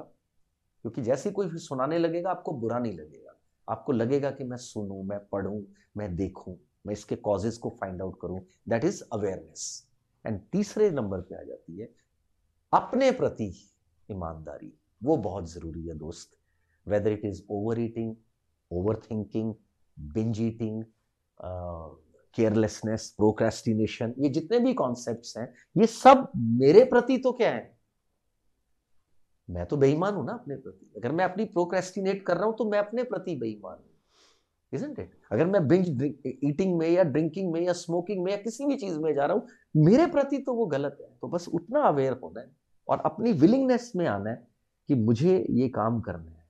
तो जो फाइव डी भी यहाँ पे मैं कोट कर सकता हूँ desire to do something create a discipline to do something, that thing, determined to do that thing particular, devotion and dedication है ना? ये फाइव डी कलाम साहब से ली है मैंने। तो किसी कॉलेज में आए थे उनको सुनने का मुझे मौका मिला यहाँ अच्छा। हाँ तो थोड़ा मौका मिल गया क्योंकि यहाँ पंजाब के कॉलेजेस में वो आते रहे हैं हर कॉलेज में आए हैं यहाँ पे पाँच छह कई कॉलेजेस हैं। तो बड़ा वंडरफुल फिर बाद में उनकी किताब में भी पढ़ा उसको मैंने five D desire strong desire to do something है ना? वो विलिंगनेस वाली बात आ गई जो मैंने बताई। And then determined and then you need to create discipline and discipline is what open mindedness कि अगर ये करना है तो ये ऐसे ही करना है ना, इसके अलावा तो और कोई तरीका ही नहीं है। And last but not least dedication and devotion that means honesty towards your तो ये पाँच डी ले लो, ये हाउ ले लो। टूल दोनों ही ईजी हैं, लेकिन उसको प्रैक्टिस में लाना है। तो आप चीज़ें अनलर्न कर सकते हैं फॉरगेट नहीं। अगर सपोज़ मेरी कोई बुरी आदत है सो so कॉल्ड वैसे बुरा, सही कुछ होता नहीं है। बिल्कुल सही कहा है ना? अब मैं बैड एग्ज़ाम्पल यहाँ देना नहीं चाहता हूँ क्योंकि बहुत से अंडर एज भी सुन सकते हैं। वो हम्म। वो मेरा एग्जांपल उठा लेना भी चर्चिल का एग्ज़ाम्पल दे दूँ मैं आपको या किसी का ना? जो रेगुलरली स्मोकर रहे हैं और जिए नब्बे साल तक कोई दिक्कत नहीं हुई। हाँ। तो कहने का मतलब सही गलत मैं कोई नहीं होता यार। बिल्कुल। कोई कोई नहीं होता हूँ ये कहने को। बर्नर्ड शाह जैसे मतलब वो आला लोग करते रहे हैं। बट हम वो एग्ज़ाम्पल यहाँ कोट नहीं कर सकते। उसकी कोई जस्टिफिकेशन नहीं है। कई लोग कहते हैं ना भी यार मैं अखबार में पढ़ता हूँ। तो डॉक्टर कहते हैं कि दो पैग तो सेहत के लिए बहुत अच्छा और मैंने खुद अखबार में कितने आर्टिकल्स पढ़े हैं कि wine is very good for health having few drinks in in a day और but we can't quote that यार मतलब अगर कोई एसिड अंदर जा रहा है तो वो गलत है ना। बिल्कुल। वो नहीं है उसको मैं जस्टिफाई नहीं कर सकता। तो इस तरह आप चीज़ों को ले सकते हो अपनी बिल्कुल। आपका ये सेम जो आप जो भी आपने अभी आंसर एक्सप्लेन किया ये सेम ऑडियंस उस चीज़ के लिए भी इस्तेमाल कर सकती है। जिसको बोला जाता है गिल्टी प्लेजर्स हाँ। हाँ जिसको मैंने थोड़ा सा रिसर्च किया था तो निकल के आया था कि इसको बोलते हैं कॉग्निटिव बायस हम्म, कि हमारा बिलीफ कुछ होता है और हमारे एक्शंस कुछ और कुछ होते हैं। तो अगर हम अपने आप से ऑनेस्ट रहें तो ये खत्म हो जाएगा and you you can go there अपने प्रति ही ईमानदार होना है अच्छा फिर स्पिरिचुअलिटी भी क्या है? अगर मैं अपने प्रति ईमानदार हूँ प्लेजरफुल नहीं। फिर तो आप कहोगे भी मुझे तो मज़ा आ रहा है सर मैं तो अपने प्रति ईमानदार हूँ मेरे को लगता है दस दस घंटे सोना चाहिए है ना? तो मतलब अपने प्रति ईमानदार का मतलब है कि एक डेकोरम तो रहेगा ना चीज़ों का। उस डेकोरम के बाहर मैं जाता हूँ तो बड़ी खूबसूरत चीज़ है कहते हैं कि संसार लीला है। कोई कहते हैं कि नहीं सर संसार मर्यादा है है ना? जैसे मर्यादा पुरुषोत्तम रहे तो वो- वो सारा कुछ मर्यादा में लेकर चल रहे हैं एक लीला में रहे। वो कहते लीला है यार। खेलो जितना खेलना है बट कुछ लोग ऐसे भी अच्छे हुए हैं जो बताते हैं कि इस लीला की भी तो एक मर्यादा है। चाहे लीला है और वाकई ये लीला है। मुझे आज 52 की एज में वाकई लगता है कि यूँ गया सब। मुझे तो मुझे तो अभी लग रहा है सर। है ना? तो बस तुम जल्दी स्पिरिचुअलिटी में आ जाओगे। सच में मुझे यूँ लग रहा है कि यूँ बचपन गया यूँ जवानी गई यूँ सब गया यूँ बाल गए यूँ सफ़ेद हुए और ये हुआ क्या? आज कुछ भी मतलब अब फिर क्या? तो जैसे ही ये आभास होना शुरू होता है तो समझ आता है कि वाकई ये लीला है। बट लीला की भी एक मर्यादा है। उसकी भी एक डिमार्केशन है। आप उसके बाहर जाओगे तो उसके कुछ रूल्स को आप तोड़ रहे हो है ना? हम्म। प्रकृति के भी तो कुछ कुछ नियम हैं तो उनके बाहर नहीं जाना। हाँ। और वही ऑनेस्टी टूवर्ड्स योर सेल्फ वाली बात हाँ, सर अभी आप लीला बोल रहे थे तो मैंने ना अभी एक ट्वीट ट्वीट ट्वीट ही पढ़ा था तो वो था कि क्वीन एलिजाबेथ कुछ महीने पहले उनकी डेथ होगी और उसने 99.99 परसेंट पॉपुलेशन के ऊपर रूल किया था। हम्म। अब ऑडियंस अगर मेरा फैक्ट रॉन्ग है तो प्लीज़ चेक कर लेना। हम्म। तो उन्होंने कहा कि और आप सब भूल चुके हो क्वीन एलिजाबेथ के बारे में। आपको अभी याद आया क्योंकि इस ट्वीट में मैंने उनका नाम लिखा है। तो जो मर्ज़ी कर लो in the end you will be nothing. बिल्कुल। Nothingness is always there hmm. Exactly hmm, सच में कह रहा हूँ यार अब कोई भी हो महाराजा रंजीत सिंह ही है कितने बड़े मतलब पंजाब में मतलब क्या आला मतलब इस तरह के किंग बहुत रेयर रेयर हम्म, जिनको सीखा जा सकता है। हम्म, लेकिन अब अगर आपको याद दिलाएगा तो उनका उनकी याद आएगी। हम्म, अदरवाइज़ है ना इवन अवर मार्टर्स यार हमारे जितने भी क्रांतिकारी थे कितनों को हम याद करते हैं। उनके बर्थडे वाले दिन बहुत अच्छे से फिर वो कोटेशन आएँगी और फिर वो है ना कोट्स आएँगे। हाँ। चंद्रशेखर आज़ाद जी हैं भगत सिंह जी हैं मतलब लेकिन नेक्स्ट डे नेक्स्ट ही मोमेंट मैं उसको कोट को देखूँगा स्क्रॉल करूँगा, छोड़ूँगा, खत्म। वो मेरे जीवन में तो कहीं रिफ्लेक्ट नहीं हो रहा। मज़ा तब आता है। सच में यार, बड़ी से बड़ी आइडियोलॉजीज आई। मार्क्स आया लेनिन आया कामरेड्स आए लेफ़्ट राइट सब आए गए। अल्टीमेटली क्या है? कुछ भी नहीं है। ना? नथिंगनेस है। बट उस नथिंगनेस में इनफाइनाइट प्लेजर है बट वो स्पिरिचुअलिटी में है। मेरे पास उसका उतना तजुर्बा नहीं है मैं उतने क्वेश्चन के आंसर नहीं दे पाऊँगा क्योंकि वेरी ऑनेस्ट है ना। एक छोटा सा प्रैक्टिशनर हूँ लेकिन बहुत बड़े ग्लिम्सेस मिले नहीं है। लेकिन जहाँ जितना पढ़ा है जितना अनुभव नहीं जाना है। जानना अलग है अनुभव अलग है। अनुभव नहीं है लेकिन जितना जाना है उससे लगता है समथिंग इज़ बियॉन्ड इट वो जो बात आप कर रहे थे कि अ, क्या उस स्टेज में मैं रह सकता हूँ? है ऐसा लेकिन मुझसे दूर है। रीजन उसके बारे में मैंने कभी एफर्ट नहीं किया या उसकी तरफ़ मैं आगे नहीं बढ़ा। Sir we were talking about breaking bad habits let's talk about breaking diseases sir आपको लगता है कि by positive and powerful affirmations we can cure ptsds anxieties depressions ocds suicidal tendencies? As a person. हाँ हाँ right look अगर मैं as a professional बोलूँ तो of course my my subject denies it immediately नहीं Yeah. ऐसा कुछ नहीं Yes. लेकिन अगर प्रैक्टिकल लाइफ में मैं देखता हूँ तो हार्ड कोर साइकोलॉजी से हट जाता हूँ थोड़ी देर के लिए। Right. तो हार्ड कोर साइकोलॉजी है भी क्या? बेसिकली तो जो चीज़ें यहाँ मेरे लिए अवेलेबल है वही है ना। बाहर से तो कुछ नहीं आया। तो अगर हमारे पुराने ग्रंथ भी हम पढ़ लें या गीता ही पढ़ लें उससे बड़ा मतलब क्या मतलब टेक्स्ट है? जपू जी साहब पढ़ लें आप उससे बड़ा क्या टेक्स्ट है? मतलब वो इतना कुछ ओपन कर देता है चीज़ों को कि आप कहते हैं यार कमाल है। मतलब इतने ज़बरदस्त फंडामेंटल्स दिए हैं। तो positive affirmation definitely has got some place और इसको प्रैक्टिस करने से मैं इसका कोरिलेशन तो नहीं निकाल सकता। Right right. है ना? Because as a student of psychology मैं ये नहीं बता सकता कि इसका कोई रिलेशन है क्योंकि ऐसी कोई स्टडी की नहीं। लेकिन हाँ सुना है, पढ़ा है और शायद अपनी ज़िंदगी में उसको कहीं ना कहीं अप्लाई किया है while giving sessions while going on the stage having a fear and not having the courage तो अपने आप को कह के yes you can do you can do but मुझे लगता है कि ओनली ऑन सेल्फ अफर्मेशन के साथ साथ अगर आप किसी एक्सपर्ट किसी प्रोफेशनल का सहारा ले लें। It becomes very easier. It becomes easier because वहाँ पर शायद आपको रास्ता दिखाने के लिए कोई मिल जाए। अदरवाइज़ जीवन के इतने ज़बरदस्त एक्सपीरियंसेस है जिसमें लोगों को किसी ने कुछ कहा ही नहीं। वो उसमें से भी बाहर आए है। ना? विक्टर फ्रैंकल ही है। वो कंसंट्रेशन कैंप में रहा जिसने बुक लिखी मैंने शुरू में उनका ज़िक्र किया। Mister A P J Abdul Kalam ही है। कितने कैसी कैसी सिचुएशन में से निकले नंदी प्रोजेक्ट फेल हुआ। पहला ही प्रोजेक्ट उनकी लाइफ का। Wanted to become an air air pilot could not become an air pilot became a assistant scientist then a and all वो फेलियर उतना बड़ा फेलियर बहुत बड़ा failure but you know what a contented life ही ही has led आपको लग नहीं रहा कि वो आदमी के पास यही टूल रहा होगा? हम्म। सेल्फ अफर्मेशन रहा होगा। इसको आउटराइटली रिजेक्ट किया जा सकता है लेकिन आप जितने भी वो लोग जिनको हम कहते हैं कि वाओ यार what a wonderful life they have led I think they have never been to any therapist उनकी ज़िंदगी में कितना कुछ हुआ होगा। लेकिन उन्होंने उसको उसमें से कैसे निकले? यस अमिताभ उन्होंने बोला है कि मैं उस दौर से गुजरा हूँ जिसमें मुझे almost he has confessed it so many time that depression मेरा। तेंदुलकर मिस्टर तेंदुलकर उनकी बायोग्राफी में कहीं लिखा है कि जब उनका लो पीरियड आया तो ही also gone through that bad patches but ये लोग गए हैं कईयों ने हेल्प्स ली हैं कईयों ने हेल्प नहीं ली है। लेकिन uh, अगर हेल्प ले लेते हैं तो uh, वो बेटर है। बट अदरवाइज़ हेल्प लेने के बाद भी तो आप क्या करते हैं? क्या करते हैं? सपोज़ पाँच सेशन छह सेशन आपने ले लिए।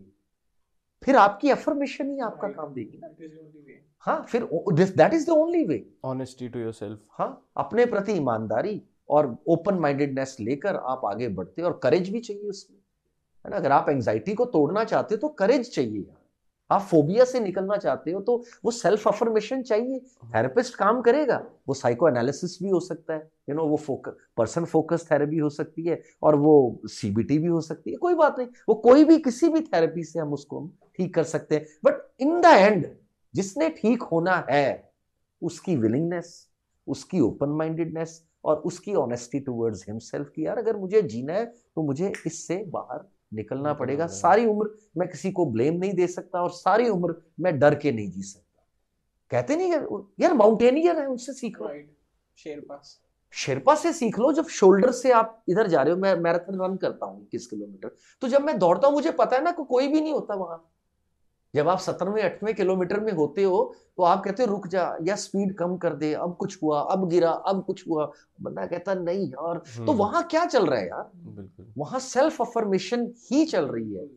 हो सकता है प्रोफेशनल इसको आउटराइटली रिजेक्ट कर दें। मैं नहीं कर सकता बिकॉज़ वो कहीं ना कहीं वो चल रही है। या मैंने स्मोकिंग छोड़ी या वो कहीं ना कहीं चलती है दिलवाग नो बहुत सी अंदर धुआँ जाता है ये क्या करता है ये कैसे खेलता है अंदर क्या फिर मैं कहता हूँ नो यार नो नहीं नहीं नहीं। तो वो हाँ नहीं हाँ नहीं। कहीं ना कहीं वो है। और जो फ्रीडम टू चूज़ क्या है? कांस्टेंट फाइट है। हाँ। तो आपके मेरे सारे कॉन्सेप्ट मिल रहेंगे ना आपको? जवाबों में वही है। वो मैंने फ्रीडम टू चूज़ कहा तो क्या है वो?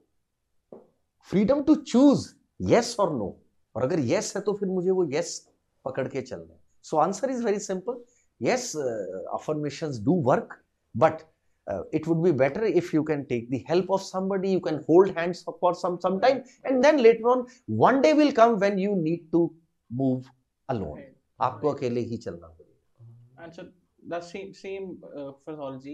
Like, what's your take on courage? Like, do you think courage is intrinsic? Intrinsic in the sense कि आपके पास कोई है, someone is watching your back. I'm there for you. You can take big risk.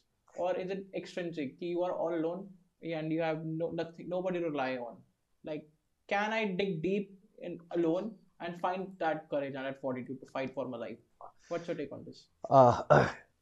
Psychology में दो motivation है one is intrinsic motivation and another is extrinsic दोनों का अपना अपना रोल है both have their their independent role there are times when when when you go outside to seek that motivation or courage and there are times when you you gather courage from inside and both are interrelated and there are times when you need somebody to hold your hand and there are times when nobody is there and you need to hold your own hand but हम मैंने Stephen Covey से बड़ी beautiful चीज सीखी है one is dependence other is independent and third is interdependence and and he simply says and of course i applied it in my life कि ना तो इंडिपेंडेंट कोई लाइफ है this jacket is not made by me even Dalai Lama ji को भी मैंने कहीं पढ़ा तो वो कहता हम इंडिपेंडेंटली तो जी नहीं सकते. हाँ तो अ, मैं ना तो इंडिपेंडेंट जी सकता हूँ ना मैं डिपेंडेंट होकर जी सकता हूँ पूरी तरह से। एक कॉन्सेप्ट आता है इंटरडिपेंडेंस तो यहाँ पर भी वही कॉन्सेप्ट काम आएगा कि आपकी इंट्रिंसिक करेज भी काम आती है और कई जगह पर इंट्रिंसिक करेज चली जाती है। तो वही माउंटेनियरिंग की बात है तो शेरपा आकर उसको हिलाता और हाँ. झंझोड़ता है कि साहब उठो हम्म, गेट अप वो कहता है नहीं यार निकल तू चल। वो कहता है नहीं मैं तो चला जाऊँगा हम्म। क्योंकि जब आप हम मैराथन में भी जाते हैं जंगल रन में भी जाते हैं लंबे रन में भी जाते हैं हम्म, तो वहाँ आप अकेले हो। बट ऑफ़ कोर्स एक आवाज़ आती है कि come on Dilbag yes you can do और एकदम आप you gasp for air and you say yes यार आई कैन डू तो दोनों इंपॉर्टेंट है और टाइम टू टाइम दोनों का अपना अपना रोल है प्रैक्टिकली कहीं जगह पेरेंट्स चाहिए भी, कहीं जगह पेरेंट्स नहीं भी चाहिए। कहीं दोस्त चाहिए भी, कहीं दो दोस्त नहीं भी चाहिए, ना? तो वो दोनों करेज आपको लेके चलती हैं। डिपेंड्स कि कहाँ पर, अब सपोज़ मैं एक कोई सोल्जर ही है, कोई भी है माउंटेनियर है मैराथन रनर है ओलंपियन है, या विराट कोहली है, वो लास्ट बॉल है, वो एक ही ओवर में अठारह रन बनाने हैं, ना? अब वो एक्सटेंसिंग और इंट्रेंसिंग दोनों लेके चल रहा है। उसको वो डीके भी दिख रहा है, वो उसको खुद भी दिख रहा है। उसको अश्विन भी दिख रहा है उसको खुद भी दिख रहा है। उसको एक्सटेंसिक उसे ये नहीं कि मुझे अकेले को ये रन बनाने हैं। अदरवाइज़ वो लास्ट लास्ट स्ट्रोक अश्विन है ना प्ले कर लास्ट जो फोर मारा था। और अगर डीके वो तीन रन आउट ही हो जाता। वो नहीं हुआ। वो एक डबल लिया उसने उसमें भी जंप मारा सिंगल लिया उसने उसमें भी जंप मारा। बाद में वो आउट चाहे हो गया। लेकिन वो तीन रन ना आते तो फंसते। अगर अश्विन ना मारता तो फंसते। तो सिर्फ़ विराट के वो चार पाँच छक्के नहीं।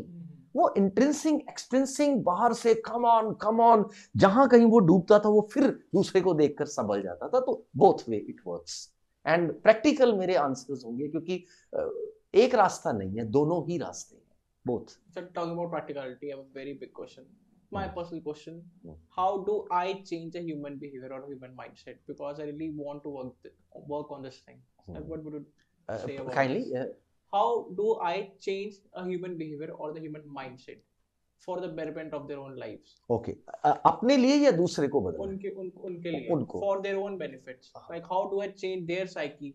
Like how can I help them? You know, uh, like making their lives more better. look uh, they- there are two ways one is by preaching By preaching. preaching by telling but how how long it works i don't know Yes. if there are 100 listener out of hundred listener possibly one person may may get motivation और may get some encouragement और may get some kind of you know another way is kind transformational leadership while doing and becoming an example so both are the two different way या तो आप वो बन जाओ और वो बन के वो करो और आपको देख कर कुछ लोग बदले। हम्म। वो this is called transformational leadership style right another is you know you are telling people going to people again then जो क्वेश्चन इन्होंने पूछा था कि अगर मैं विलिंग ही नहीं तो मुझे कोई नहीं बदल सकता। आपको दस लोग दे दिए उस दस में से एक भी विलिंग नहीं है अ, मैं काफ़ी हद तक श्योर हूँ कि वो नहीं बदलेंगे। और आपको दस लोग दे दिए और दस में से तीन लोग विलिंग हैं तो उनके बदलने के चांसेस हैं। तो किसी को बदलने का सबसे बड़ा फैक्टर ये है कि उसकी विलिंगनेस है या नहीं और दूसरा ये है कि मैं अपना एग्ज़ाम्पल सेट करके जो चीज़ें सिखा सकता हूँ वो शायद बोल कर नहीं सिखा सकता. बोल कर मैं मोटिवेट कर सकता हूँ कुछ सेकंड के लिए दूसरे को पंप अप कर सकता हूँ but once somebody constantly keep watching me and i keep doing doing doing and one day i will learn one thing कि यार yes it can be done that's why so many people work as a mentor हम M S Dhoni को क्यों याद करते हैं या APJ Abdul कलाम को क्यों याद करते हैं? या आज बॉलीवुड में शाहरुख खान को लोग क्यों कह रहे हैं? कर दिया ना उसने सेट एग्ज़ाम्पल कि हज़ार करोड़ कमाए जा सकते हैं। 500 करोड़ की फ़िल्म हिट हो सकती है। डिस्पाइट इतने ज़बरदस्त माहौल में जो भी हो रहा है, जो भी हुआ, वो निकाल गया ना, अब कितनों को करेज आ जाएगा? This is called changing the mindset है ना? अब बंदे सोच सकते हैं कि यस यार, ये पॉसिबल है। तो यस किसी के माइंडसेट को चेंज करने के लिए और अगर आप स्पेसिफिक हो किसी के लिए फ्रेंड है फैमिली मेंबर है स्टूडेंट है है ना? मैसेज पे नहीं जा रहा हूँ मासेज में नहीं आप कुछ ज़्यादा कच कर, कर पाओगे। लेकिन क्लोज सर्कल में आप वॉक योर टॉक करके उस चीज़ को उसके सामने करके आप उसको मोटिवेट कर सकते हो या करेज दे सकते हो right that is the way otherwise खैर प्रीचिंग है ही है। वो कर सकते हो आप लेकिन उसको कितने लोग लेने के लिए तैयार होंगे? Again there is a question वही वही सेम जगह पे आके सीढ़ी अटकती है जैसे एक छोटा बच्चा है तो वो आपकी बात से नहीं मानेगा वो आपको देख के मानेगा। तो वही बड़े होके भी दिमाग तो वही है हमारा जो पुराना था। बिल्कुल बिल्कुल। तो सेम वैल्यू चलती है। A child does not do what he is told to do. Hmm, A child does what he watches. हम्म, वो कहता है जी मेरा बच्चा मेरा फ़ोन बहुत यूज़ करता है। तो हम कहते हैं जी आपने मैंने उसको जी हमेशा मना किया। मैं उसको रोज समझाता हूँ। मैं तो एक एक घंटे लेक्चर देता हूँ। वो नहीं मानेगा ना। हम्म, आप ट्वेंटी फोर आवर्स लेक्चर दो। आप छह महीने अपना फ़ोन अलग रखना शुरू कर दो। उसके सामने बिना फ़ोन बैठना शुरू कर दो। फ़ोन को साइड पे रखना शुरू कर। दो खाना खाते वक्त फ़ोन साइड पे रख दो। तीन महीने पाँच महीने में आप देखेंगे धीरे धीरे आपका वो बच्चा भी खाना खाते वक्त फ़ोन साइड पे रख देगा या उठाने लगेगा आप उसकी तरफ़ देखोगे वो छोड़ देगा। लेकिन अगर आप भी ऐसे ऐसे कर रहे हो अगर फिर वो उठा रहा है आप देखोगे वो फिर भी करेगा कहेगा फिर क्या होगा? उसका एक ही जवाब आएगा पापा आप भी तो करते हो। So this is this is the similar concept ऐसे ही बता मेरी मम्मा थे तो they were using the phone और छोटा भाई भी साथ में यूज़ कर रहा है। तो मम्मा यूज़ कर रहे हैं तो उनका फ़ोन बंद कर दे। फ़ोन बंद कर दे हाँ, तो फिर? मैं देख रहा हूँ आप तो करो तभी करेगा वो।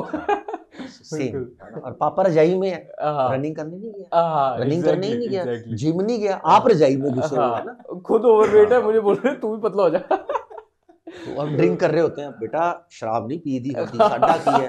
तो और- और ये आम दिखेगा। एग्जैक्टली एग्जैक्टली सर तो sir one of our last questions sir इतनी बड़ी जर्नी रही है अभी तक आपकी काफ़ी अच्छे पल भी आए काफ़ी काफ़ी चीज़ें आपने एक्सपीरियंस की होंगी। तो थोड़ा सा अगर ब्रीफ में अगर आप बताएँ कुछ तो कैसी रही है अभी तक आपकी journey?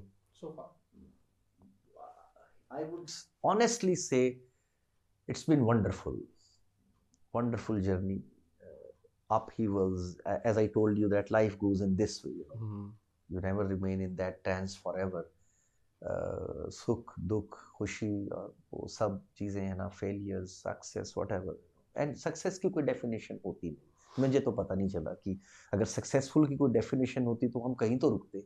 तो सक्सेस इज़ वेरी रेलिवेंट है ना। वो वो सब्जेक्टिव है। Every moment is a successful moment तो मेरी जर्नी में जितना भी रहा आज तक वंडरफुल रहा। दो हाँ कुछ कंप्लेंट्स थी बचपन से कि पिता नहीं है। बचपन से बाप का प्यार नहीं मिला। माँ बहुत स्ट्रगल की मीनियल जॉब्स की ब्रॉटअप किया, पढ़ाया, लिखाया। बीस, बाईस, तेईस, चौबीस जब पच्चीस, तीस तक बड़ी आक्रोश था अंदर। था कंप्लेंट्स थी ब्लेम्स थी। लेकिन आज इस लेवल पे आकर मुझे लगता है कि it has been wonderful in this journey I found daughters, friends, my wife, my mom anybody who, who who meets me like you so many corporate trainees and organization people working around everyone even my gardener everyone security guard of my society when i meet him always दो तीन है we meet we greet so, मुझे तो एक एक मतलब और जीवन में जैसे कहते हैं ना खट्टा भी है मीठा भी है कड़वा भी है सारे तरह के रंग है। तो मेरे हिसाब से तो लाइफ हैज़ बीन वंडरफुल और टैग लाइन मेरी ज़िंदगी की वही है कि external forces may take away everything from wealth job reputation reputation भी मिनट लगता है ना। बिल्कुल। हमारे एक बहुत बड़े फ़ील्ड मार्शल थे। और एक टाइम में उन्होंने ऐसी स्टेटमेंट दे दी कि उनकी पेंशन बंद हो गई। एक टाइम उनको कहते थे यार है ना फ़ील्ड मार्शल होना बड़ी बात है है ना जनरल मॉनिक शो और एक टाइम में उन्होंने कोई ऐसी स्टेटमेंट दे दी हम्म, है ना दूसरे कंट्री को लेकर तो सारा मीडिया और ये वो उनकी पेंशन बंद हुई। मिस्टर एपीजे अब्दुल कलाम ने उनकी पेंशन को रिज्यूम करवाया लास्ट मोमेंट में जाके तो एक आदमी लेवल पे ऐसे पहुँचता है शाहरुख खान कोई भी अमिताभ बच्चन तेंदुलकर एक टाइम पे कहते हैं ना तो निकालो निकालो पीछे विराट कोहली निकालो करो। तो कहने का मतलब लाइफ में बहुत कुछ है बहुत कुछ है जब हम इन सब लोगों को देखते हैं और अपनी लाइफ को देखते हैं। अपनी माँ की लाइफ को देखता हूँ। तो एक ही चीज़ है कि forces beyond your control can take away every thing from you except one the freedom to choose in that given situation is always with you और जब आपने चूज़ कर लिया, फिर उसके बाद लर्निंग ही हो सकती है रिग्रेट तो नहीं होना चाहिए। लर्निंग ही है। और है क्या? आज से 10-15 साल बाद 20 साल बाद क्या है? जो लर्निंग ले गए, जो जी गए, बस उसके बाद तो मुझे नहीं पता उसके आगे, उससे पीछे क्या। और ये लाइंस मेरी नहीं है। ये Victor Frankl in the search of meaning उनकी किताब से ली हुई लाइन है और यही मेरी ज़िंदगी की सबसे प्रफाउंड लाइंस है। और इनकी, इसमें अगर मैं अपनी ज़िंदगी के, को देखता हूँ तो it's a you can say amazing experience you can say surprising है ना। अब तक जो हुआ वो अमेजिंग ही हुआ, जो आगे होगा, वो भी अमेजिंग ही होगा, क्योंकि मैंने कभी एक्सपेक्ट नहीं किया। जो होता गया, वो होता गया। अगर कुछ करने की कोशिश भी की नहीं हुआ तो शायद दुख हुआ, लेकिन बाद में पता चला कि उसका कोई फ़ायदा नहीं है। जो हो रहा है, वो हो रहा है, और वो हो रहा है, और वो होता जाएगा। You need to accept what the way it comes that's it और उसमें एक ही चीज़ मेरे पास है। फ्रीडम टू चूज़ और तो मेरे पास कुछ नहीं है। अब मैंने एक रास्ता चुन लिया उस रास्ता मुझे वहाँ ले जाएगा कि नहीं ये ये तो मुझे नहीं पता लेकिन हाँ वो रास्ता चुनना मेरे बस में है और उसी से मुझे आगे रिजल्ट्स मिल सकते हैं that's what I Sir, have you ever seen an eagle fly? have you ever seen an eagle fly? And ever seen an eagle fly? Yes yes I I I have a very good place आप मेरे घर आए हैं office में Yes. तो सामने open area है और वहाँ ईगल्स रहते हैं उड़ते हैं और यहाँ दो गोल्डन ईगल्स हैं अच्छा हाँ रेयर है वो रेयर स्पीशीज है हम्म, it's very huge and I I watch them and ऊपर भी जब उड़ते हैं Yes. तो I wonder sometime I see them I that's not what I meant. I meant to say, have you even have you ever seen the way they fly? You know, they will literally suspend their wings. Hmm. They don't do like this. Hmm. They're always like this. Glide करते हैं Yeah. They literally, you know, suspend their life. Hmm. Literally. Hmm. And this is the exactly the way you want people keep भाई अपनी life suspend कर दो the moment and live in live in bliss. Hmm. this is what you're trying to say? हाँ flow with the life yeah. अब जैसे नदी है वो बह रही है मैं क्या करूँगा right. अब अब सैलमन वो फ़िश तो नहीं होगी चलो उल्टा चला जाऊँगा मैं लेकिन कुछ है ना ऐसी। स्पीशीज जो जिसको दिखाते हैं वो कुछ एक्सेप्शंस होती होंगी। बट ताओ को भी पढ़ा या जिन जिन लोगों को पढ़ा तो एक ही बात है कि फ्लो करते रहो उसमें हम्म। फ्लोट करते रहो और जो बेस्ट पॉसिबल आप उसमें कर सकते हो। So live with the flow and keep moving on life gives you challenging it is surprising it is uncertain it में एंड अब टर्की का एग्ज़ाम्पल लो कोरोना का एग्ज़ाम्पल लो आपको सभी जवाब मिल जाएँगे। मैं आज जितना मर्ज़ी बड़ा हीरो है ना सोच लूँ मैं ये मैं वो मैं। अल्टीमेटली तो कई बार आपके बस में कुछ भी नहीं। सो so, जो मोमेंट जी लिया जिस मोमेंट में मैंने ज़िंदगी को जी लिया एयर एंड नाउ में आपके साथ इट्स इतनी वंडरफुल कन्वर्सेशन हुई है। अब इसके दो तरीके हैं एक कि आए मुझे एक पॉडकास्ट देनी है और ये होना है हो गया और चलो निकलो यार हो गया ना नेक्स्ट एक है कि मैं उसी में है ना आई डेंट मैंने घड़ी भी नहीं देखी अब देखी है सामने लगी है। तो मैंने वॉच भी नहीं देखी मैंने पहनी भी हुई है। तो अब मुझे अब पता चला है कि it's been you know hours तो this is what I believe this is how the life has been through but it was never like this I learn from the experiences है ना? मैं अगर कहूँ कि तुम्हारी उम्र में ऐसा था तो ऐसा नहीं था। बहुत बेचैनी थी बहुत अफड़ा तफड़ी थी बहुत ऊहा पोह थी बड़ा उछल तितर। बितर लेकिन हाँ बट वो जब दिन छोड़ दिया ना और याद रखना जब भी आप रिलेशनशिप्स को पकड़ोगे तो वो हाथ से निकलेंगे। जब तुम छोड़ दोगे तो सच में आपकी पकड़ में जितना आप चीज़ों को छोड़ दोगे उतना वो आपके पास आ जाएँगे क्योंकि इनसिक्योरिटी खत्म हो जाएगी। और जो आपने गोल्ड ईगल का एग्ज़ाम्पल दिया ना वो ग्लाइड करना या फ्री हो जाना और एयर के प्रेशर के साथ ही मूव करते रहना क्योंकि एक स्पेसिफिक जगह पर एयर प्रेशर में आ गया अब वो उस प्रेशर में ही कुछ नहीं करेगा वो आराम से वो ग्लाइड कर सर सर हमारे पॉडकास्ट का एक रिचुअल है। हम at the end of the podcast एक गेस्ट को एक क्वेश्चन देते हैं जो पिछले गेस्ट ने उनके लिए लिख के दिया होता है। तो आपके लिए क्वेश्चन लिखा है doctor Pankaj Goyal cardiologist from Amritsar. How do you deal with your insecurities how do you deal with your insecurities one line में ही बता दूँ। बिल्कुल सर बिल्कुल सर बिल्कुल। Let go let god wow This is- this is the concept of my life and i got it from a wonderful organization working for various learn uh, you know recovering addicts you know. और वहाँ पे जाके मुझे पता चला कि let go करना मैं जॉब खो दूँगा। यही एक इनसिक्योरिटी है जो पैसा आ रहा है कल नहीं आएगा ये एक जॉब ये एक इनसिक्योरिटी कल मुझे कोई बीमारी लग जाएगी। क्या है इनसिक्योरिटी कल मेरा बच्चा मेरी बात नहीं मानेगा। कल ये हो जाएगा कल। और उसका एक ही कॉन्सेप्ट आता है spiritual let go let god जब मैंने अपना सारा ताम झाम ही उस पर छोड़ दिया वो ईगल वाला जो एग्ज़ाम्पल है तो अब जहाँ ज़िंदगी जहाँ लेके जाती है ले जाए। मैंने एक ही चीज़ सोचनी है भी उस सिचुएशन में मुझे चूज़ क्या करना है? मैंने रोना चूज़ करना है? या शांत बैठकर सोचकर उसका कोई सॉल्यूशन निकालना है? मैंने ब्लेमिंग चूज़ करनी है?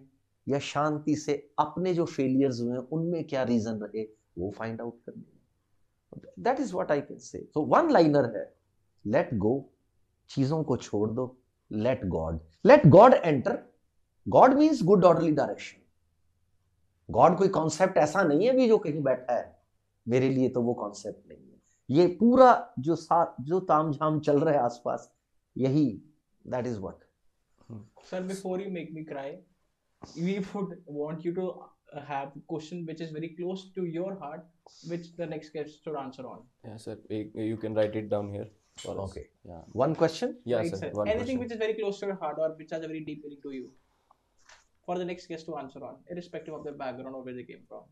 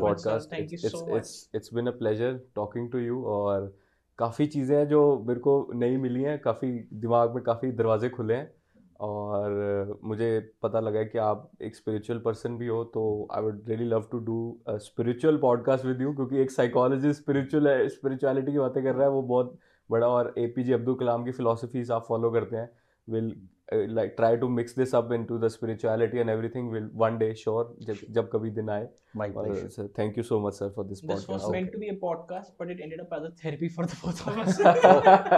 Thank, thank you so much thank you, thank you, sir, you so much. honor sir honor.